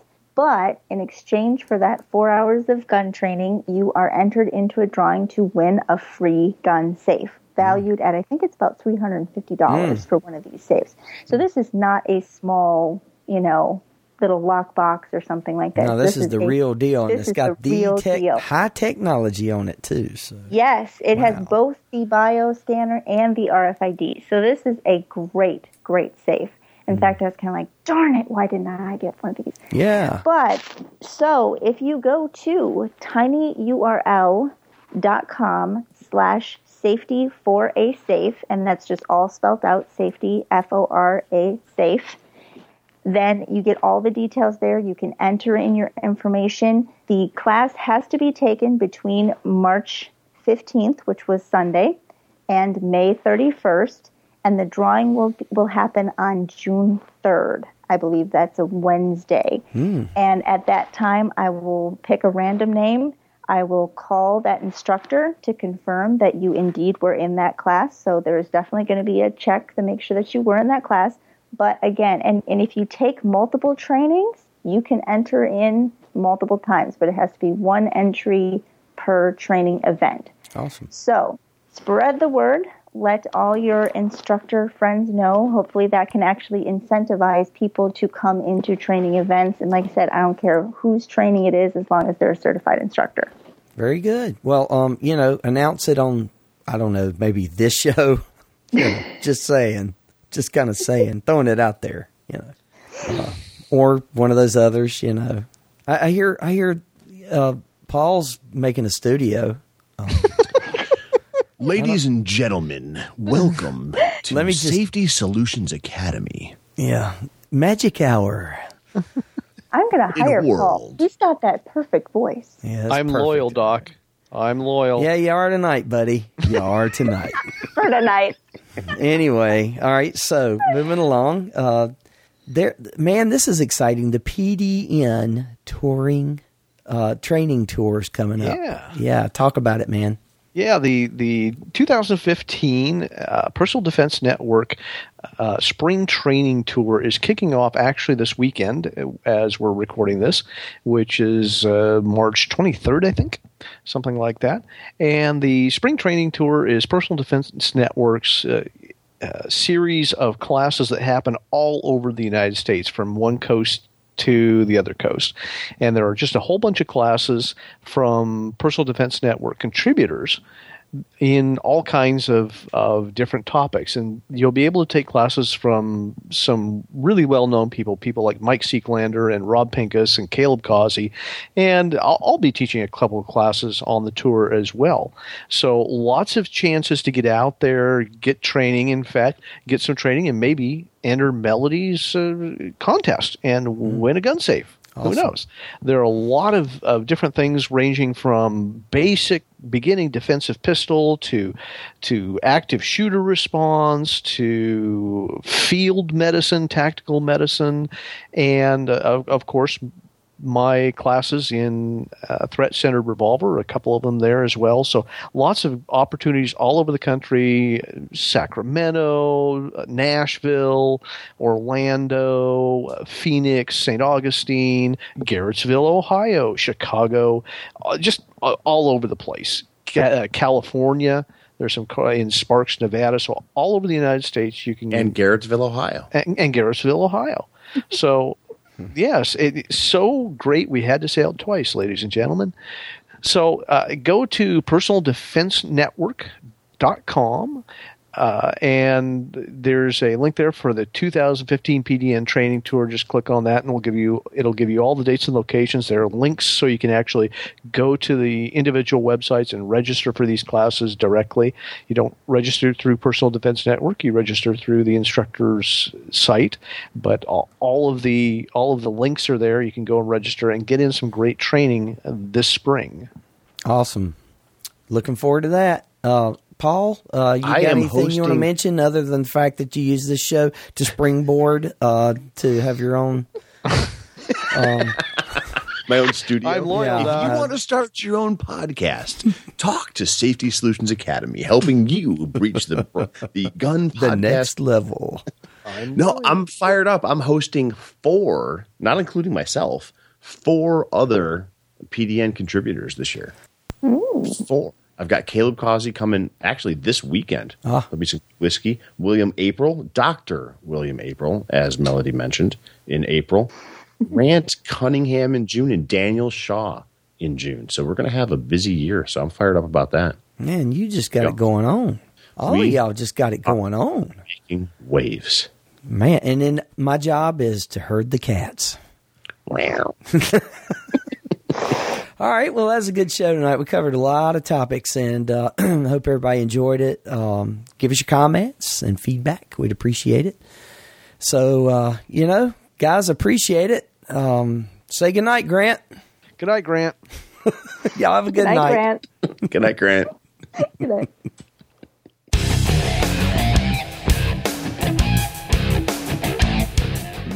That'll do it for this episode of the Gun Nation. Thanks for listening to us. Go to gunnation.us for all things Gun Nation. And until the next episode, remember to stay armed, stay polite.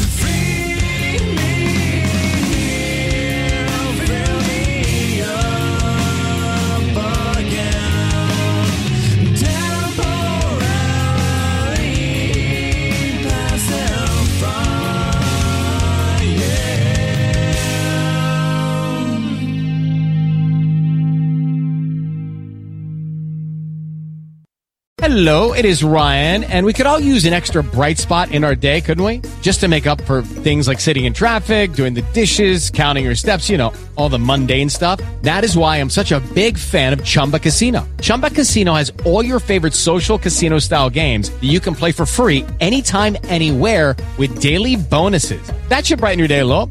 Actually, a lot. So sign up now at chumbacasino.com. That's chumbacasino.com. No purchase necessary. VGW See terms and conditions. 18 plus.